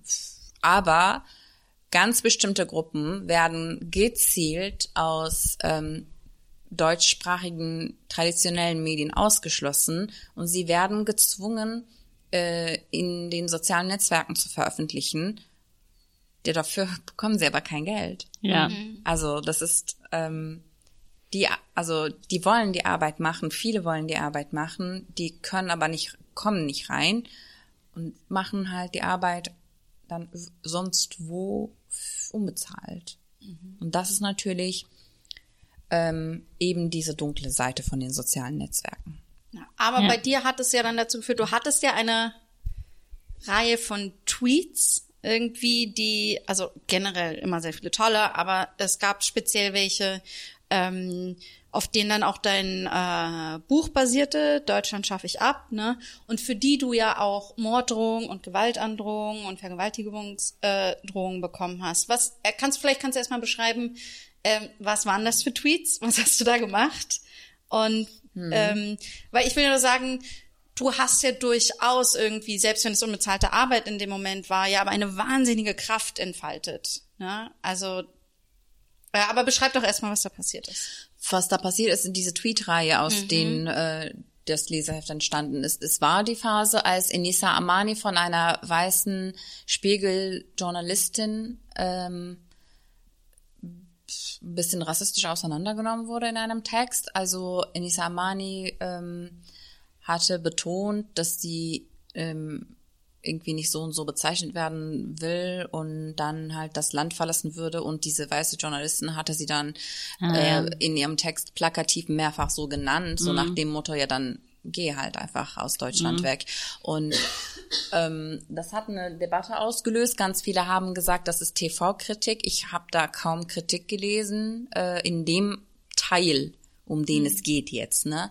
Natürlich war das eine TV-Kritik, aber der Teil, der kritisiert wurde, der Teil, der rassistisch genannt wurde, der, das war keine Kritik, sondern so ganz trotzig, ich nenne dich jetzt so, ich gebe dir jetzt einen Grund, dieses Land zu verlassen. Das, das habe ich auch so eingeordnet. Ich habe das auch so öffentlich ähm, geschrieben tatsächlich. Und dann ähm, habe ich gemerkt, dass ganz viele weiße Jonos halt total bereit sind, ihren weißen Kolleginnen halt einfach ähm, zur Hilfe zu eilen, wenn es halt um, wenn es, wenn, wenn Rassismus im Raum steht. Und die ähm, gucken sich auch tatsächlich die Argumente gar nicht an, weil äh, wenn man sich die Argumente anguckt, dann kann man halt eben nicht damit so umgehen, wie sie mit der Sache umgegangen sind. Es wurde nicht drauf eingegangen. Auf diese Kritik, eine von Rassismus betroffene Person, die halt in einem Gag sagt, dann verlasse ich dieses Land, wenn ihr mich so nennt, dann verlasse ich das Land so zu nennen, heißt natürlich, dann lege Ja, ich dir dann- halt, ne? genau. Und auf diese Kritik wurde von niemandem eingegangen, von keinem weißen Journalisten oder so. Und ich habe dann gedacht, okay, äh, sie können offensichtlich nur austeilen und nicht einstecken, dann ähm, sehen wir mal, was passiert, wenn ich das mache. Und das war so eine spontane Idee. Ich habe sie nicht vorbereitet, diese Tweets. Die sind so durch die Decke gegangen. Das hätte ich echt nicht gedacht, weil das sind halt so ganz kleine Sachen gewesen aus dem Alltag, so wie zum Beispiel Mülltrennung oder ähnliche Sachen. Ähm, und die gingen halt richtig ab. Äh, und dann kam auch äh, Thanks for proving my point. Tatsächlich Morddrohungen, also Vergewaltigungsdrohungen, Gewaltaufrufe, ich gehöre auf der Stelle erschossen und solche Geschichten halt. Äh, also das ist ähm, also ja, für mich, ich habe meine Theorie bestätigt.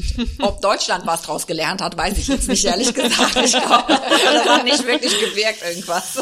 Aber ich, ich, erinnere mich noch an, an diesen Vorfall, also gerade auch, ähm, äh, äh, leider muss man einfach sagen, das wurde dann eben auch in der, in der Comedy-Community irgendwie besprochen und das ist, äh, dass die Railing, was dann stattfand, wo es dann darum ging, so, naja, aber ich finde jetzt Enissa Armani jetzt auch nicht so witzig und es ist so, Junge, das kann die schlechteste Komikerin, also, ne, scheiße, es ging nur darum, sie will nicht Komikerin genannt werden, übrigens Comedian statt Komikerin. So, das kann die schlechteste Comedian äh, äh, der Welt sein. So, da, dann sagst du trotzdem, du, du sagst einer von Rassismus betroffenen Person nicht, sie soll das Land verlassen. So, was ist da dran? äh, So, ja, dann aber auch so, ja, aber ich, also ich finde, man muss doch sagen dürfen, dass man Inissa Amani nicht lustig findet. Das ist so, Ja, aber das ist eine andere Diskussion. ja, genau, das ist dieses, aber, aber genau dieser Mechanismus hat dann, glaube ich, auch gegriffen, dieses, ja, aber sie ist ja eine TV-Kritikerin, sie ist ja keine, sie schreibt ja nicht über Politik und dann dieses so, wow, TV Kritik hat was mit Politik zu tun. Ich raste total aus. Ja, aber ich finde, also Ja, das ist halt die Sache. Die Perspektive von weißen cisgeschlechtlichen Menschen wird nicht als politisch eingeordnet, obwohl das selbstverständlich politisch ist. Und das wird ihnen halt abgesprochen, diese Fähigkeit, politisch zu sein. Ich verstehe auch, dass wir ein Riesenproblem damit haben, dass die Mehrheit der Gesellschaft tatsächlich vergessen hat, politische Subjekte zu sein.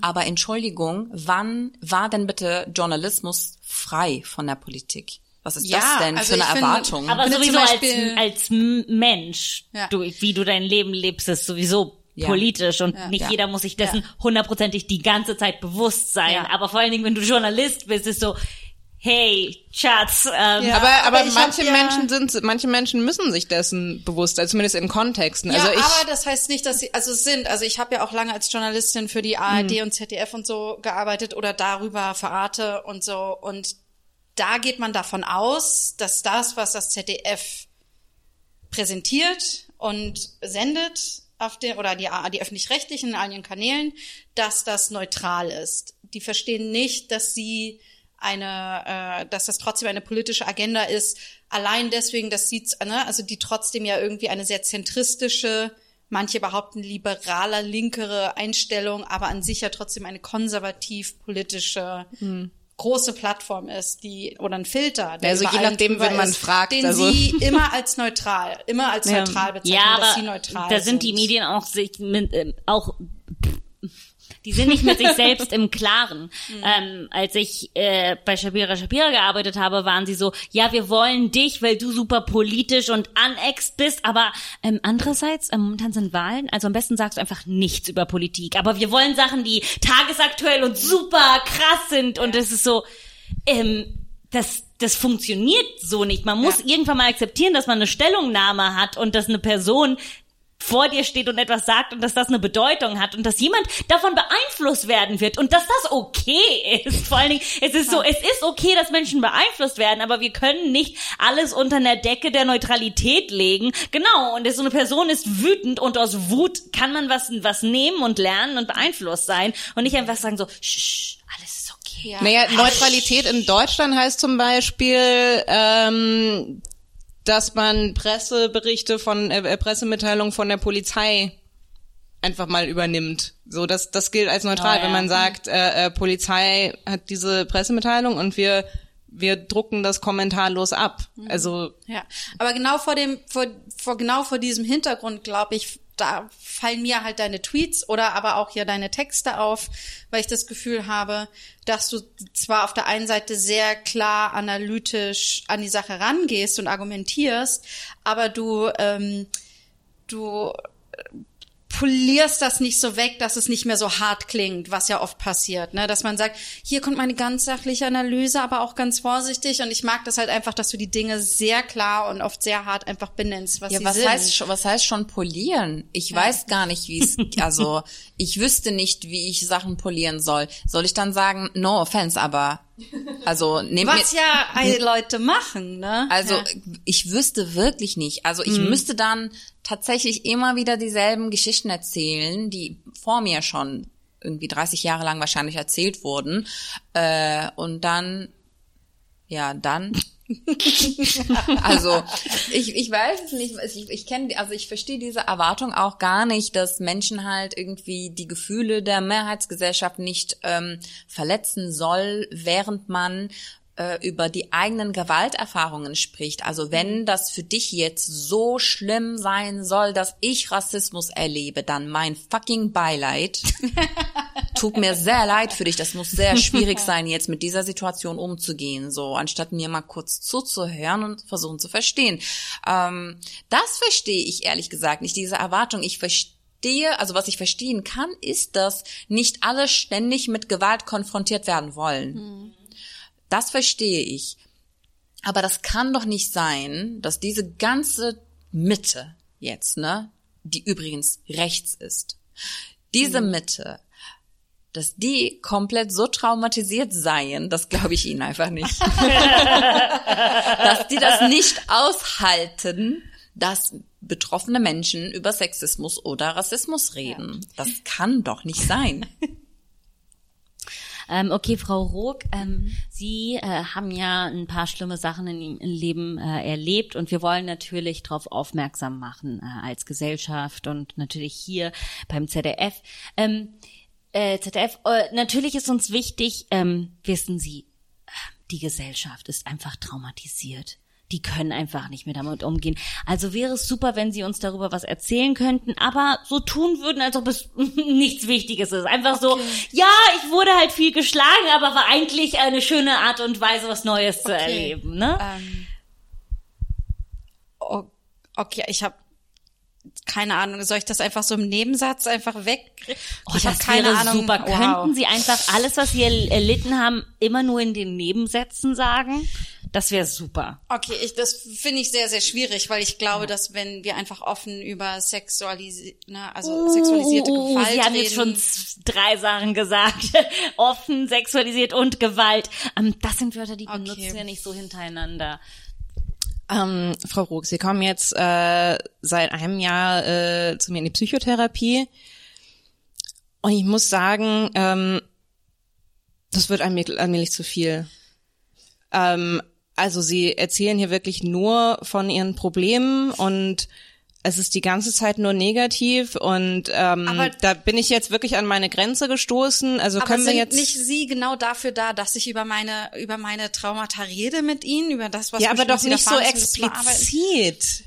Also Schatz, ich weiß, es ist schwierig für dich und so, aber können wir nicht einfach einen normalen Alltag haben, wo du nicht darüber redest, wie schlimm dein Leben ist? Ich meine, ich erlebe das auch, wenn du es mir erzählst. Es tut mir auch weh. Okay, es reicht mir einfach. Ich weiß nicht mehr, wie wir damit umgehen sollen. Wollen wir es nicht einfach so machen? Statt mich selbst zu zensieren, ich rede einfach, was mir passiert ist und du biebst mich einfach weg. Weißt du, wie im Fernsehen, wenn sie Schimpfwörter wegbiepen? Ähm, Janina, das war wirklich, ähm, das war wirklich eine ganz tolle, äh, eine ganz tolle Rede, die du äh, gehalten hast auf der Beerdigung. Aber hättest du wirklich, hättest du wirklich so explizit sagen müssen, dass Oma tot ist? Das war, ein- also, das hat uns alle sehr, sehr runtergezogen. Ja, weil deswegen sind wir auch hier, damit wir all das zusammen fühlen, dass Ugh.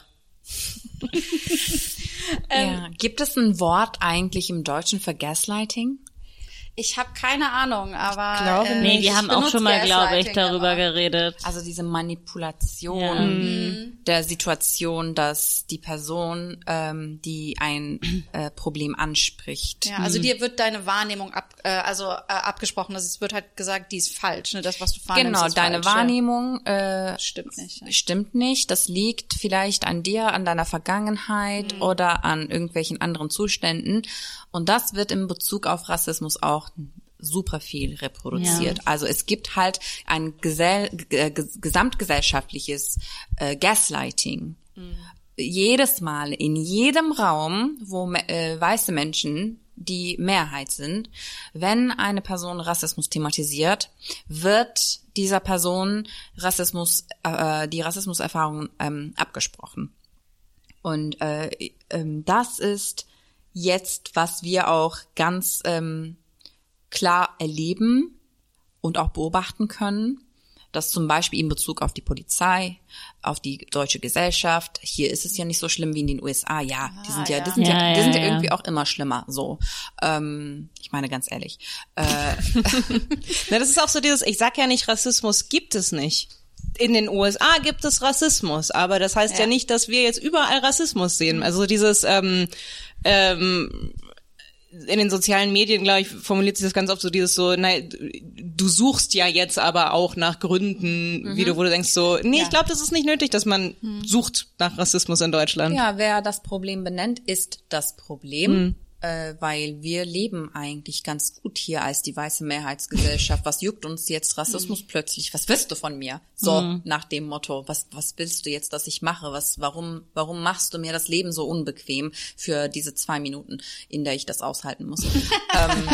Sind zwei sehr unbequem. Also ich bin durch die Hölle gegangen. Also Also äh, genau und äh, das ist so mh, in das das das geschieht auf einer sehr gefährlichen Art und Weise auf einer politischen Ebene. Es geschieht aber auch im Alltag, auch im Freundeskreis, wenn man überwiegend mit weißen Personen ähm, unterwegs ist und so. Und das liegt natürlich auch daran, im, ich meine, es wird so viel über eine Parallelgesellschaft gesprochen, ähm, aber die weiße Mehrheitsgesellschaft checkt das gar nicht, dass sie die Ursache sind, dass Minderheiten halt untereinander bleiben wollen. Ja. Weil sie das einfach nicht aushalten mit der weißen Mehrheitsgesellschaft. Das ist die, die sind unerträglich. Äh, also wirklich, die sind einfach. äh, Ich hatte Silvesterabend eine fucking Panikattacke, äh, weil am Lagerfeuer, ganz ehrlich, wir saßen am Lagerfeuer, wir haben gesoffen, es war Silvester. Und ähm, dann hat eine Person angefangen, über mein Leseheft zu sprechen. Und dann wurde ich gefragt, aber bist du wirklich der Meinung, dass du ausgegrenzt wirst? Und ähm, das ist ja auch tatsächlich, so fängt das ja an. Wenn die Person, wenn dein Gegenüber der Meinung ist, dass du irgendwas im Leben erreicht hast, dann bist du der lebende Beweis dafür, dass es keinen strukturellen Rassismus geben kann. Du beweist das quasi so, dass Ja. du diese Erfahrung gar nicht machen kannst. Und Schau, das ging schau. genau. Und das ging so weit, so ich habe dann halt versucht mit einem Beispiel aus dem Uni-Alltag zu erklären. Und das ging dann so weit, dass die Person am Ende an einem Punkt gelangt ist, dass sie nicht mehr verleugnen konnte, dass es strukturellen Rassismus gibt. Und dann hat sie gesagt, also im Bildungswesen, dann hat sie gesagt, ja, den gibt es, aber und, je- und ja, der kostet dir mehr Ressourcen natürlich, aber du kannst ja immer noch die Nachklausur schreiben und mit vier bestehst du. What the fuck? Ja, aber ich, ja, also ich, ich, ich meine, das Problem ist halt auch immer, dass das so ausgelagert wird, so dieses, ja, ich erkenne jetzt, dass es strukturellen Rassismus gibt, aber ich bin nicht Teil des Problems. Also ich muss auch sagen, ich habe so Sätze gesagt. Also es, ich habe auch, mal so, ich habe ähm, in einer großen WG gewohnt, wo äh, ein Paar war und eine, ähm, die Mutter ist, also es, und ein Kind und äh, Vater Deutscher, Mutter Kenianerin und ähm, und dann Du meinst weißer Deutscher? äh, genau, weißer, ja, tut mir leid, vollkommen richtig, weißer Deutscher und ähm, und hat dann ähm, äh, und hat halt, es war mit seinem Kind unterwegs und das Kind ist halt auch eine Person of Color und äh, und wurde dann ähm, und der Hausmeister ha- ist ihn und seinen Sohn rassistisch angegangen irgendwie, also halt vor allen Dingen seinen Sohn. Und dann hat er sich, ne, also ne, hat er natürlich irgendwie Trost bei uns gesucht und wir haben irgendwie versucht in der WG drüber zu sprechen. Und ich habe diesen Satz gesagt, bist du dir wirklich sicher, dass das war, auf, weil da, dass das aufgrund der Hautfarbe deines Sohnes war und so. Ne? Also das und ich habe viele solcher kleinen Beispiele, wo ich merke, da, dafür bin ich jetzt sensibilisiert und ich habe mich damit auseinandergesetzt und so. Aber sowas ist mir echt oft so kleine Sachen, die einem so rausrutschen, die mir so rausgerutscht sind, wo ich weiß auch, dass meine Freundinnen äh, so Sachen immer wieder sagen, auch wenn die Absicht nicht da ist. Na, aber das ist, heißt es nicht, dass es ist, das ja besser macht. Ich glaube, das angucken Problem ist dieses, ich glaube, diese ungemütlichen Minuten, die du angesprochen hast, sind das große Problem. Weil wenn du anfängst, ähm, deine eigenen Sätze auseinanderzunehmen, dann sind das nicht ungemütliche Minuten, dann sind das ungemütliche Tage, Wochen, Monate. Und die meisten wollen das gar nicht tun, weil Warum muss es mir ungemütlich? Ich, ich, ich bin's ja nicht. Mir, warum muss ich mich, Ne, mich wir- kritisieren und, Und wir sind das auseinandernehmen? total gewohnt, dass wir das, äh, dass wir dann sagen können, jetzt ist aber auch mal gut. So ich, ich weiß ich nicht, ich nehme mir meine, ich nehme jetzt die Zeit, mich mit Rassismus auseinanderzusetzen und dann bestimme ich aber, wann das auch wieder ja, gut ist. Dann bestimme ich, wann ich genug von Rassismus Ja. gelernt habe. So, okay. Ja, ja, und darum auch vielen Dank, dass du nochmal gesagt hast, äh, weißer Deutscher, oder? Also, weil auch da wieder diese, das, ich, es ist vielen Dank dafür, wo ich mir auch denke, das musst du eigentlich nicht machen, diese, diese Arbeit für mich irgendwie sozusagen, aber ähm, ich finde es halt einfach wichtig, dass wir in der Sprache auch präzise sind, weil, weil wir nur darüber auch unser Denken ändern und unsere Weltbilder ändern. Ja, und ja. Ja, es ist so wie Leute, die es unangenehm finden, gegenderte Sprache im Deutschen Ja. zu benutzen. Äh, es ist so, ja, up, upsi, es ist, es, es wird unangenehme Momente geben im, so, ich, ich hasse Leute, die sagen so, ja. und jetzt muss ich mir neue Pronomen merken oder was? Es ist so, ja, ist echt nicht schwierig. Wir merken uns die ganze Zeit neue Namen. Es ist, es ist echt das Gleiche. Es ist nicht so unfassbar schwierig. Aber diese, keiner möchte die unangenehme äh, Arbeit machen. Ich glaube, mit Rassismus spielt das auch irgendwie eine ganz große Rolle, dass Deutschland irgendwie so tut, als äh, mit der äh, Abschaffung des Faschismus so im, Ja, ja. im offiziellen Sinne alles erledigt sei. Hey, wir hatten Faschismus, es ist schon vorbei. äh, ja, äh, wurden ja die, die, vor allem so, das sind ja immer die anderen, die wurden ja besiegt, die Nazis. Ähm, ja, okay, sind dann alle, die sie unterstützt haben, einfach verschwunden dann aus, also Nein, wir müssen uns nicht das, das Kabinett unter Adenauer anschauen oder überhaupt Adenauer an. So, nein, nein, nein, nein, nein. Ja, und eben das irgendwie, ähm, dass Rassismus zu einem Tabu gemacht wird, dadurch äh, macht das einfach so super schwierig, auch im Alltag äh, über Rassismus zu sprechen, ohne als ähm, Netzbeschmutzer zu gelten, auch im Freundeskreis. Also du bist dann halt immer die Person, die die Laune versaut, während alle halt, halt einfach nur ihr Bierchen trinken und ein bisschen mal zusammen lachen wollen äh, und dann redest du halt so über strukturelle Probleme. Was ist denn jetzt dein Problem bitte? Ähm, Ja, Aber wenn wir zurück zu diesem, dieser Lagerfeuersituation gehen, was ist denn dann passiert? Du hast dann, also hast du dann an dem Lagerfeuer äh, diese Panikattacke noch bekommen? Konntest Nee. du das diskutieren? nee, also das ist halt der Freundeskreis von meinem Partner. Mein Partner ist weiß und auch sein äh, Freundeskreis besteht überwiegend aus weißen Personen. Und ähm, auch am Lagerfeuer waren unterschiedliche, ähm, also Menschen äh, aus eu unterschiedlichen europäischen Ländern, aber waren halt fast alle weiß. Nur eine, also wir waren zu zweit, die nicht weiß waren. Und ähm, es war nicht immer so in meiner äh, Beziehung mit meinem Partner, aber inzwischen ähm, springt er ein bei sowas ähm, und ich muss diese emotionale Arbeit halt nicht jedes Mal alleine Ja. durchführen. Üb- üb- Vor allem, wenn es halt mehrere Personen sind, finde ich das einfach total unmöglich, äh, weil das halt irgendwie so ein Bully-Situation ist dann auch. Ne? Ähm, und ähm, Alle gegen dich und du musst Genau. jetzt sein. Und natürlich halt halt die gesellschaftliche Realität ist es halt das äh, das Wort des weißen Cis-Mannes. Also es ist wirklich, es hat mehr Gewicht, wirklich. Das ist so, das hat mehr Gewicht. Und ihm hören sie halt eher zu, als sie mir zuhören. Äh, und ähm, der hat dann äh, irgendwann einfach übernommen sozusagen und hat angefangen mit dieser Person zu diskutieren. Äh, der verliert dann aber auch halt so äh, immer seine Geduld natürlich, ne, weil der das halt nicht kennt. Also ich verliere meine Geduld ganz selten in solchen Situationen ähm, und eigentlich bevor ich meine Geduld verliere, bevor ich ausraste, beende ich die Diskussion so.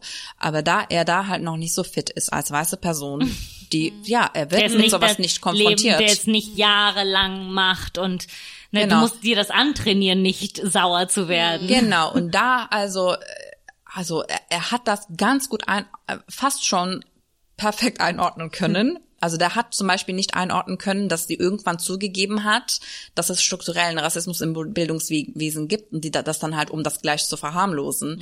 Äh, bis zumEnde hat er gedacht, die ver verleugnet das. Aber eigentlich hatte der in dem Sinne ja gewonnen sozusagen, indem er mit genug Beispielen aus Studien oder halt Alltagsbeispielen und so weiter beweisen konnte, dass es diesen gibt. Eigentlich weiß die Person ja auch, dass es den gibt, so, ne? Aber naja, spielt dann erstmal halt so ein bisschen vielleicht, vielleicht weiß die Person ja nichts von diesen Studien und von diesen Berichten, auf äh, betroffenen Berichten, dann versuchen die das erstmal so zu verleugnen. Und wenn verleugnen nicht, nicht funktioniert, dann äh, verharmlosen. Und dann ähm, dann äh, so um sieben Uhr morgens oder so, glaube ich, sind wir dann ins Bett gegangen. und äh, da hatte ich eine Panikattacke und mu- musste beruhigt werden. Und dann habe ich gesagt, okay, das war's jetzt mit deinem Freundeskreis, Ja. weißt du. Und ähm, der war natürlich auch einsichtig. Und ja, das war's auch tatsächlich mit dem Freundeskreis. Hey. Ja, aber, Aber- total verständlich, dass du da eine Panikattacke kriegst und überlegst, wie viele Stunden du dann nachts Moment dabei, wo es eigentlich ums Feiern geht, irgendwie so krasse emotionale Arbeit Mich, mich kriegt das aber auch so, wie, wie scheiß unhöflich das einfach ist. So, du kannst, also natürlich, so, es ist, es ist, es ist totale, es, es ist total rassistisch und scheiße, aber halt auch so, so, also, was ich mir immer denke, so über, über, wenn, wenn Personen den Impuls haben zu sagen, ähm, ja, aber ist, stimmt deine Erfahrung wirklich so? Überleg mal, würdest du das zu jedem machen? Würdest, würdest du zu jedem so scheiß unhöflich sein zu sagen so, hey, die Erfahrung, von der du mir erzählt hast, vielleicht ist die falsch. So ist so, Also die ähm, andere Person in diesem Freundeskreis, die nicht weiß ist, äh, die hat mir auf jeden Fall gesagt, dass äh, sie das Gefühl hat, dass meine Anwesenheit bestimmte Sachen provoziert. Also bei der Wow. Person ist das zum Beispiel nicht so, äh, aber die, die Person schreibt halt auch nicht Ja, öffentlich okay. und also, ne, also das ist halt und die Person spricht sowas auch nicht an. Wenn du nicht so laut bist, Die Person hält hat das man aus. weniger Angst davor. Genau, die Person, die Person hält das aus und ähm, deshalb wird diese Person nicht als Problem wahrgenommen, nicht als Netz, äh, Nest, Nestbeschmutzer ähm, wahrgenommen. Und dementsprechend gehen sie mit dieser Person auch um, was ich halt total schade finde, aber ich kann der Person nicht sagen, welche Arbeit sie übernehmen soll und so. Ähm, von der Gruppe ist das natürlich halt total kacke, ähm, dass sie sich dann das ist irgendwie so ein Beutenverständnis, so ähm, gewisse, also wenn wenn die Person zu angenehm wird, dann ja, sorry, dann musst du zusätzliche Pa- Rassismuserfahrungen machen in unserem Freundeskreis, dann musst du halt damit leben. Das ist natürlich auch äh, ultra, also nochmal zusätzlich rassistisch. Ja. Ich finde, äh, weil wir jetzt auch über, über Geduld gesprochen haben, ich fand zum Beispiel jetzt auch in deinem, in deinem Leseheft ähm, total oder nee, nicht in deinem Lese, also da auch, aber ich fand auch in deinem, in deinem Podcast, Scharf mit alles, total cool. Also zum Beispiel jetzt in der Folge 8, wo du, wo du dann einfach sowas sagst wie, nee, du halt die Fresse, geh weg, irgendwie so. Also ich finde es total toll, dass du auch an manchen Momenten eben nicht die Geduld hast. Weil ich finde, es reicht auch einfach. Ich finde, man muss nicht immer die ganze Zeit geduldig sein. Und es ist vollkommen richtig, dass irgendwann auch die Hutschnur platzt, sozusagen. Ja, ich finde auch irgendwie jetzt jemandem halt die Fresse zu sagen, ist jetzt nicht unbedingt irgendwie ein Ausraster. Aber ich muss sagen, mir als als braven, obrigkeitshörigen Mädchen, in, in mir ist das so, wenn ich sowas sag wie halt die Fresse, das merke ich körperlich so. Oh, das hast du jetzt wirklich gesagt. Ist das dann für dich so ein bisschen so, so stellvertretend durch Sibel lebst du, dass du so, oh ja, sie hat jetzt einfach gesagt. Ja, auf der einen Seite total aufregend, wenn ich das zum Beispiel höre, wenn du das sagst. Und wenn ich sowas zum Beispiel sage, äh, was auch in diesem Podcast schon vorgekommen ist, dann bin ich so, oh mein Gott, was habe ich gerade gesagt? Ich muss sagen, mein Problem damit, ich, ich habe das oft gesagt. Ähm, und jedes Mal, wenn ich es irgendwie in der Argumentation gesagt habe, war die Reaktion von einer anderen Person so, ab diesem Moment höre ich nichts mehr, was du sagst, weil du einfach mir gesagt hast, du hast mir das Wort genommen. Ich hatte das mit, mit Freunden von uns, als wir unsere lange Sexismusnächte hatten, wie ich sie jetzt im Also wo wir Sexismus diskutiert haben, nicht wo wir durch Berlin gezogen sind und alles sexistisch diskriminiert Das klang haben. jetzt wie ein Festival. Ja, ja. Es, Sibel, es war wunderschön. Wir saßen jeden Abend bis drei, vier, manchmal, manchmal wurde es sogar sechs und haben einfach alles über Sexismus besprochen. Es war wunderschön. Ähm, aber ich weiß noch, dass ich in der Diskussion manchmal jemanden einer spezifischen Person gesagt habe, jetzt halt die Fresse. Weil ich einfach so, ich kann das auch nicht mehr hören. Ich will so, Shoutout an das diese ein- Person. Shoutout, Shoutout. Sorry. Ähm, halt die Fresse. Und dann war es so, okay, jetzt bin ich, jetzt halte ich die Fresse und das bedeutet, ich mache auch mein Gehirn aus zu all dem, was du zu sagen hast, weil du mir gesagt hast, ich soll die Fresse halten. Ja, das ist auch, das ist eigentlich auch total typisch. Ich finde aber, wenn eine Person dann halt äh, bei bei halt die Fresse nicht mehr zuhören will, dann wollte sie Person von Anfang an nicht zuhören. Dann wollte sie wollte sie sowieso seit Anfang an keine Einsicht zeigen und irgendwie nicht dazu lernen, sondern wollte gewinnen. Und halt die Fresse ist ja eigentlich symbolisch für diese Diskussion ist hiermit beendet. Ich mich interessiert nicht mehr, was du zu sagen hast. Das heißt, die Person kann jetzt deine Erfahrungen nicht mehr, kann dir die Erfahrungen nicht mehr absprechen und deshalb ist es dann eben in dem Sinne beendet, dass du eben genauso wenig gewinnen kannst wie die Person. Ja. Aber hast du für dich ein Maß, wo du dann irgendwann sagst, okay, so hier bin ich jetzt geduldig, hier so und hier jetzt irgendwie irgendwie nicht? Ich, ich glaube, das ähm, hängt immer von der ähm, von Dynamik, also äh, von mehreren Sachen ab, so mit wem du sprichst, in welcher Gruppe ähm, und wie genau ähm, das ist, weil es ist ja nicht mehr es geht nicht darum, was gesagt wird, sondern auch darum, wer was sagt. Also wenn eine betroffene Person zum Beispiel in Bezug auf Rassismus einer anderen Meinung ist, dann kann ich vielleicht, auch nicht pauschal immer, aber vielleicht noch eher diskutieren, länger oder anders als mit einer weißen Person, die von Anfang an der Meinung ist, es gibt diese Diskriminierungsart gar nicht. Wir haben es schon ein bisschen angesprochen hier und da, aber ich finde, wir können da ein bisschen mehr in die Tiefe gehen, dass so die, was ist denn die positive Kraft hinter Wut? Also, ähm, Wut kann erstens vielleicht damit anfangen, sehr, sehr zerstörerisch sein, also selbstzerstörerisch für eine Person, die dieses ähm, Gefühl hat. Und ähm, deshalb fand ich für mich total wichtig, irgendwie zu lernen, damit umzugehen, ähm, ein Ventil dafür zu finden, das rauszulassen. Und bei, bei, bei Ventil muss ich immer an diese Töpfe denken, Ja, die, in, ähm, in denen meine Mutter früher immer so Maiskolben gekocht hat. ja wie, wie, heißt, wie heißen die auf Deutsch? Hoch, dann Hochdruck, irgendwas mit Druck. Äh, ich weiß nicht, wie die auf Deutsch heißen, aber ja, wo du dann so bisschen hochziehst und dann so, dieses- ja. Genau, genau. Weil wenn du das nämlich nicht machst, dann kann der Topf wirklich explodieren. Explodieren. Und genau, genau das ist halt eben, das passiert auch mit dem Menschen, mit, mit, mit den, mit, mit Menschen. Wenn du diesen äh, Wut nicht los, kann sein, dass du explodierst, Alter. Also ich glaube, das ist sehr wichtig. Und äh, Wut ist auch für politische Arbeit notwendig, weil du ja die Kraft irgendwo herholen musst.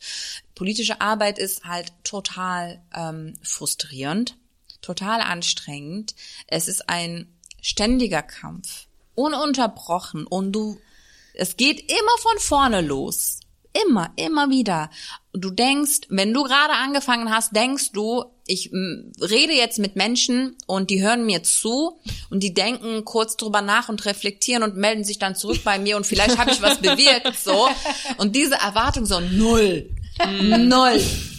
Es ist, es ist eher so, dass sie dir die Erfahrung absprechen oder das Ganze verharmlosen und du musst die Kraft finden, das immer von vorne wieder zu machen, diese Arbeit. Und dafür brauchst du Wut. Anders geht das nicht.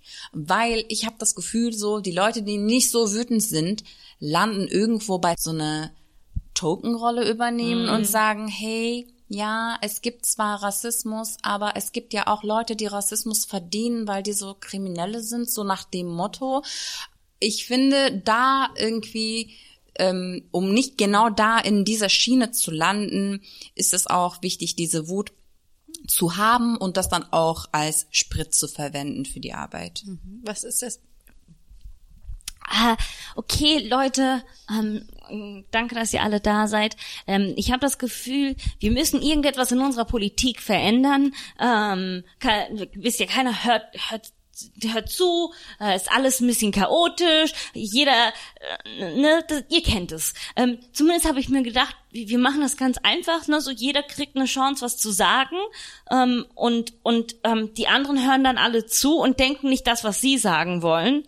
Ähm, und dann nehmen wir so einen Tag und alle überlegen das und dann melden wir uns halt zurück und denken so über die Sachen nach, die gesagt wurden.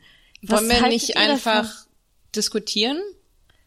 Oh, nee, ich dachte, ähm, vielleicht so, weil wenn man diskutiert, ist es halt oft so, dass während die Person redet, man eigentlich darüber nachdenkt, was man selber sagen will und nicht zuhört. Und vielleicht können wir das einfach ähm, vermeiden.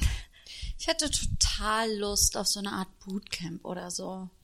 Wisst ihr, das wollte ich, wollte ich schon anf- ansprechen, bevor, bevor Hannah angefangen hat zu reden. Was haltet ihr davon? Bootcamp? Ja, Also ja ich habe so das Gefühl, wir sitzen immer so viel in der Politik. Wie wär's denn mal, wenn wir ein bisschen fitter werden? Ähm, das hat jetzt nichts mit meinem Vorschlag zu tun. Ich dachte, wir könnten das kurz ansprechen, ähm, dass Also ich dachte- keiner jemandem zuhört. Also ich dachte, wir machen es einfach so wie immer. Wir äh, diskutieren, jeder sagt seine Sache, dann freuen wir uns alle, dass wir alle was gesagt haben. Und ähm, Aber sagen ja. hilft nichts mehr. Wollen wir Pizza zum Mittagessen bestellen? Das hat nichts mit dem zu tun, worüber wir reden. ja, Ich würde gern drüber diskutieren, ob wir Pizza bestellen. Mhm. Ähm, vielleicht hat jemand Argumente dafür oder dagegen.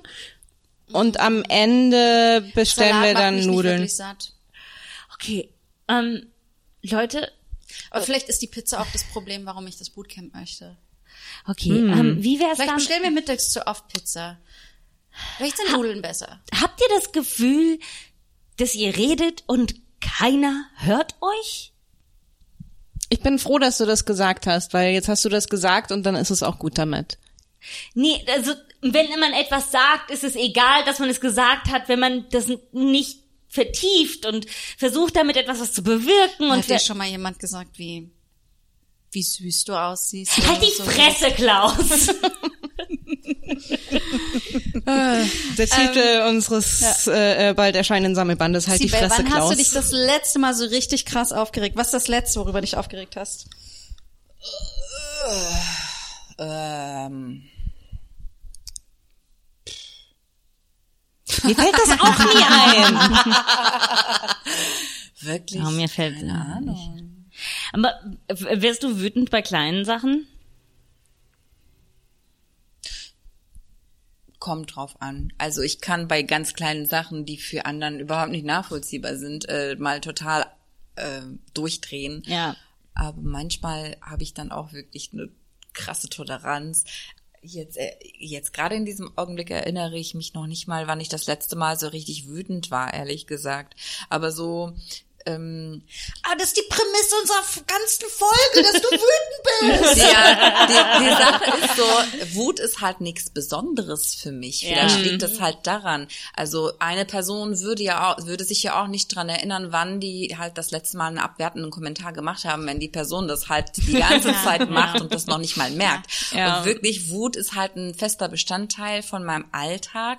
Und deshalb kann ich jetzt nicht sagen, dann und dann war ich total wütend. Ich bin immer wieder mal wütend. Das ist schön. Es gibt heute mehrmals, ich weiß nicht, ob man es auf der Aufzeichnung später hören wird, aber Momente, wo du was zum Thema Wut gesagt hast und entweder hat es dann gedonnert, jetzt lief die Sirene raus.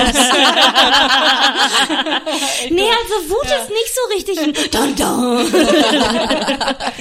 Aber es ist lustig, weil ich hab, ich bin auch, also ich glaube, ich werde relativ schnell wütend, aber auch über so Kleinigkeiten, so beim Fahrradfahren. Ich weiß noch, dass ich letztens irgendwie total, ich hatte Google Maps an und es halt meinte so, geh rechts auf diese Straße und ich bin so, ich bin in einem Park und ich habe einfach so geschrien und ich, ich habe einfach auf meinem Fahrrad nur so, fuck!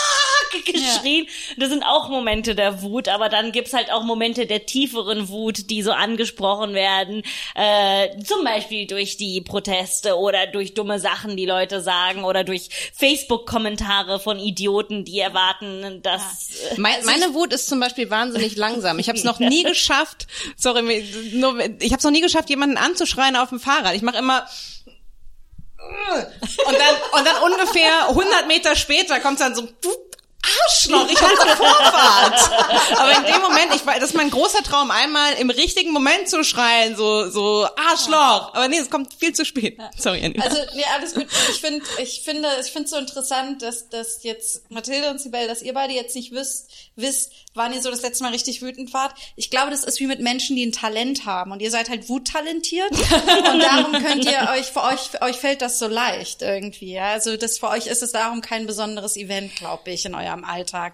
Also das wisst ihr, also Wo, wie wobei, jemand. wobei, ich würde, also so, äh, als du so erzählt hast, wie du so ähm, zum im Feminismus dann so dazu gekommen bist, also deine Wut ist ja schon auch erarbeitet, habe ich das Ja. Gefühl, oder? Ich würde, also Talent, das klingt so, als wäre das, wäre das angeboren, aber da steckt schon auch Arbeit dahinter.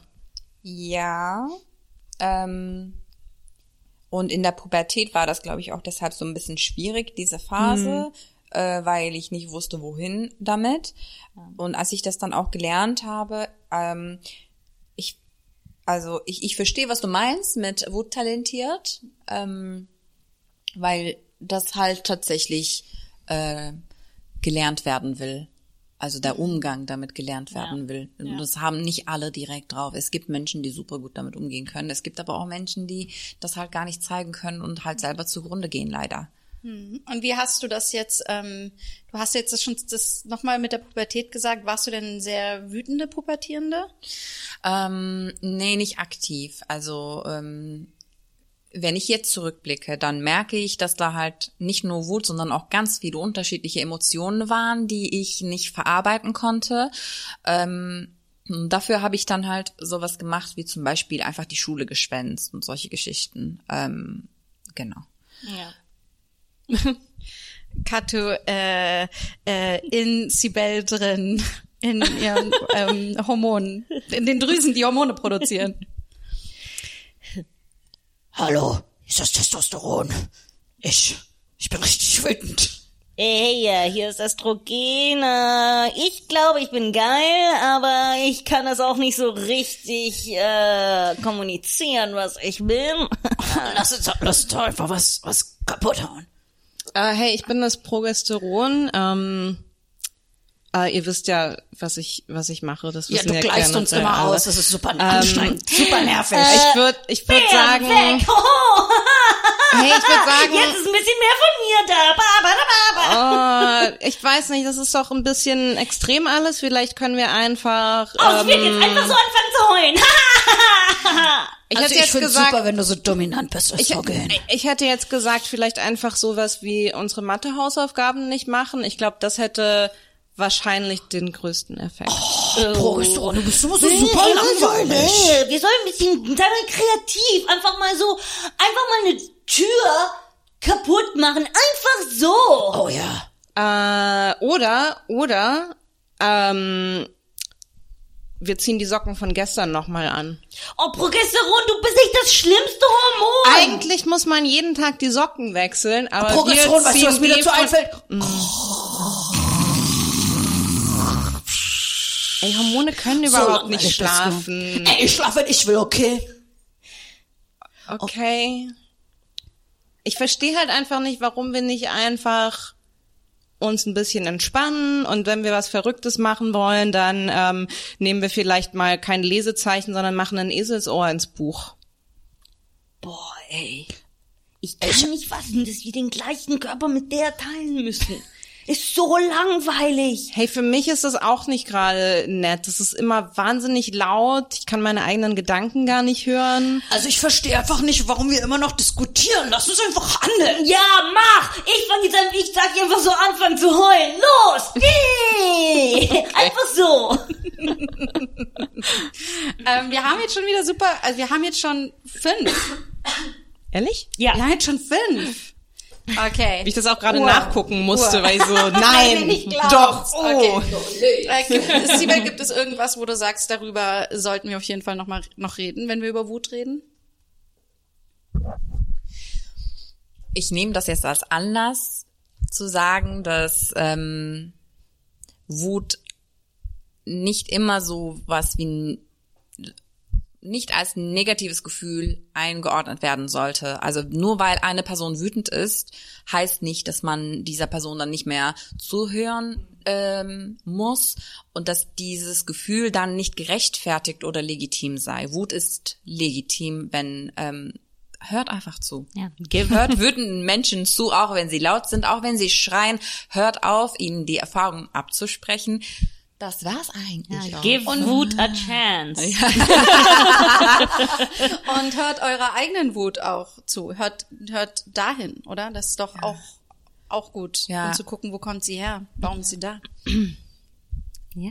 Ähm, äh, möchtest du was promoten? Man kann dein Leseheft kann man äh, kaufen, aber dein neues Buch kann man auch finanziell unterstützen, oder? Genau, das neue, das neue Buch kommt im August raus.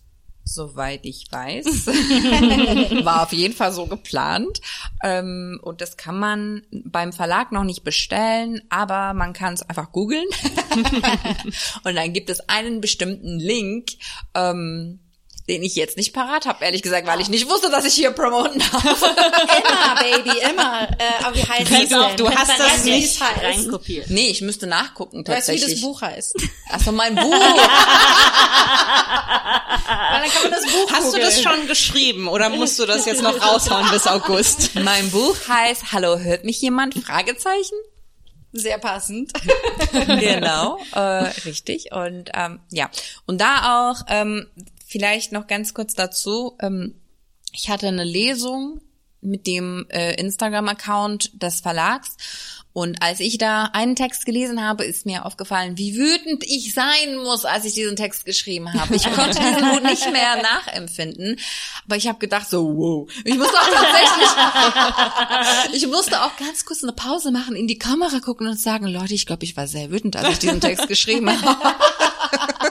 Was extrem cool ist, so ein Wut-Zeitdokument einfach zu haben. Ja, Nice. das ist tatsächlich äh, voll, dieses Buch. Hallo, hört mich jemand? Von Sibel Schick bei Edition Assemblage, das im August rauskommt.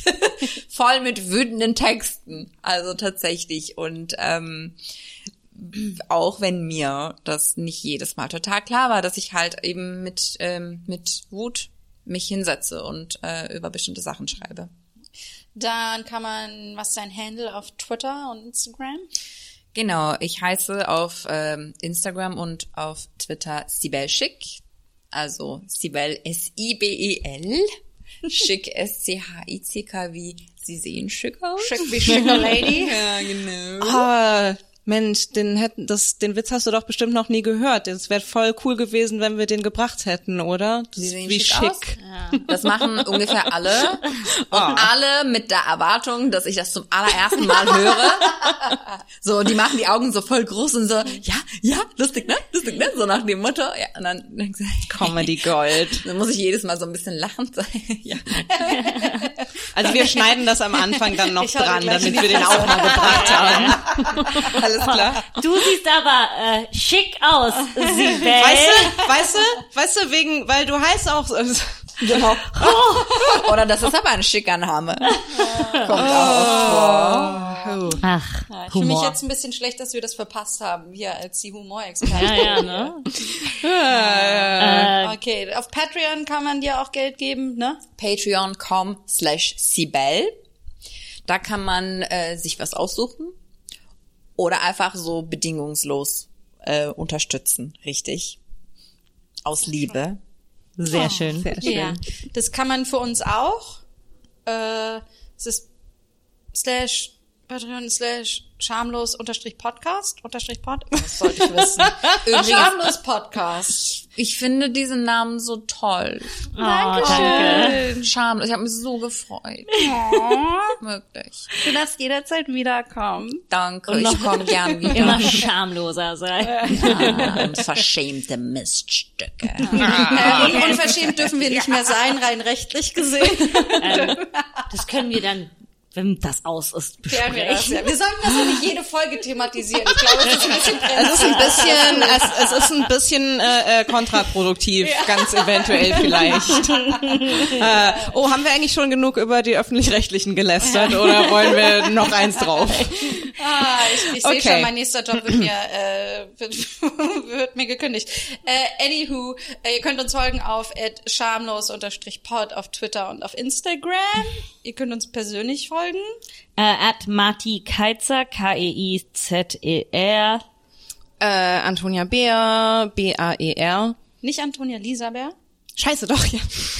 Es gibt Aber es, es gibt nämlich, ja, das ist, das war nämlich das Ding. Ich habe so viele Kombis ausprobieren müssen und dann ging so scheiße gut. Ich benutze den zweiten Namen eh nie und jetzt ähm, äh, bin ich in einem anderen Podcast neulich vorgestellt worden als Antonia Lisa Bär und ich Oh, war so, ja. oh Gott, man, lass das kein Ding werden.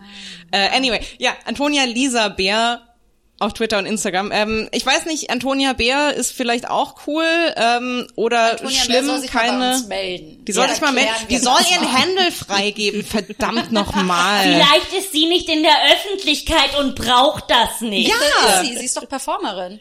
Nein, das ist Wie Antonia bitte? Bär mit äh, H. Ja, auch ganz toll. Ganz toll.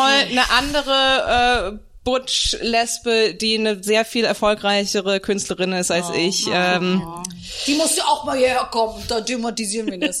Okay. ohne Scheiß. genau. Antonia Bär, wenn du das hörst. Nein, ich finde das total Find super. Ist okay. Wir sagen, ihr kannst Ist du okay. einfach Die ist anders total- lesbisch wirklich- sein, damit ihr euch unterscheidet. Ich muss, ich muss dazu sagen, ähm, äh, ähm, falls also Antonia Bär hört ganz bestimmt diesen Podcast. Ähm, äh, ich weiß nicht, ob sie sich wirklich auch als, äh, ob sie sich als butch und lesbisch identifiziert. So habe ich sie gelesen. Ähm, Okay. Okay, mich könnt ihr lesen. ey. Zwinker auf at unterstrich to go, äh, aber nur auf Instagram. Und äh, ich wollte es hier nochmal sagen, weil wir, wir haben es schon gepostet auf unseren sozialen Kanälen, aber ich möchte, weil viele folgen uns da ja auch nicht, es hier auch nochmal äh, öffentlich verkünden, dass wir durchaus um unsere weißen Privilegien wissen und dass wir auch äh, Verantwortung in diesem System tragen und die letzten Folgen auf jeden Fall in dieser Form unseres Podcasts ähm, sehr weiß waren. Ähm, und wir haben uns jetzt gesagt, äh, wir machen eine Quote von 50 Prozent äh, Gästinnen of Color. 50 Prozent unserer Gäste. Und äh, das könnt ihr uns gerne, Hold us accountable. yes, zieht uns zur Verantwortung. Gebt Oh, stimmt, manche Sachen kann man auf Deutsch sagen. Das klingt aber auf Deutsch immer, immer gleich viel Zieht uns zur strenger. Verantwortung klingt, als ob man uns dann Vergleich verklagt. Es klingt aber auch gleich so, als jetzt. Ja, ja, genau. Ich hatte genau den gleichen. Ich war so, sag ich das jetzt, dass ich in meinem Kopf eine Peitsche gesehen habe? Oder? Ich habe komischerweise so ein Plastiklineal gesehen, was man einem so auf die. Na, okay. Äh, mein persönlicher Fetisch. ähm, äh, Sibel, vielen, vielen Dank, dass du da warst. Das war wunderschön mit dir. Danke Vielen dir. Danke Ganz für die Einladung. Es hat echt Spaß gemacht und auch danke für das gute Thema. Ja, es war toll. Ja, wieder Danke gerne. Wenn du ein anderes Thema hast, wenn dein Buch dann draußen ist, können wir über ein anderes Thema reden. Ja. Kopf an, sag Bescheid. Nice. Nice. Tschüssi. Stoppi? Ja.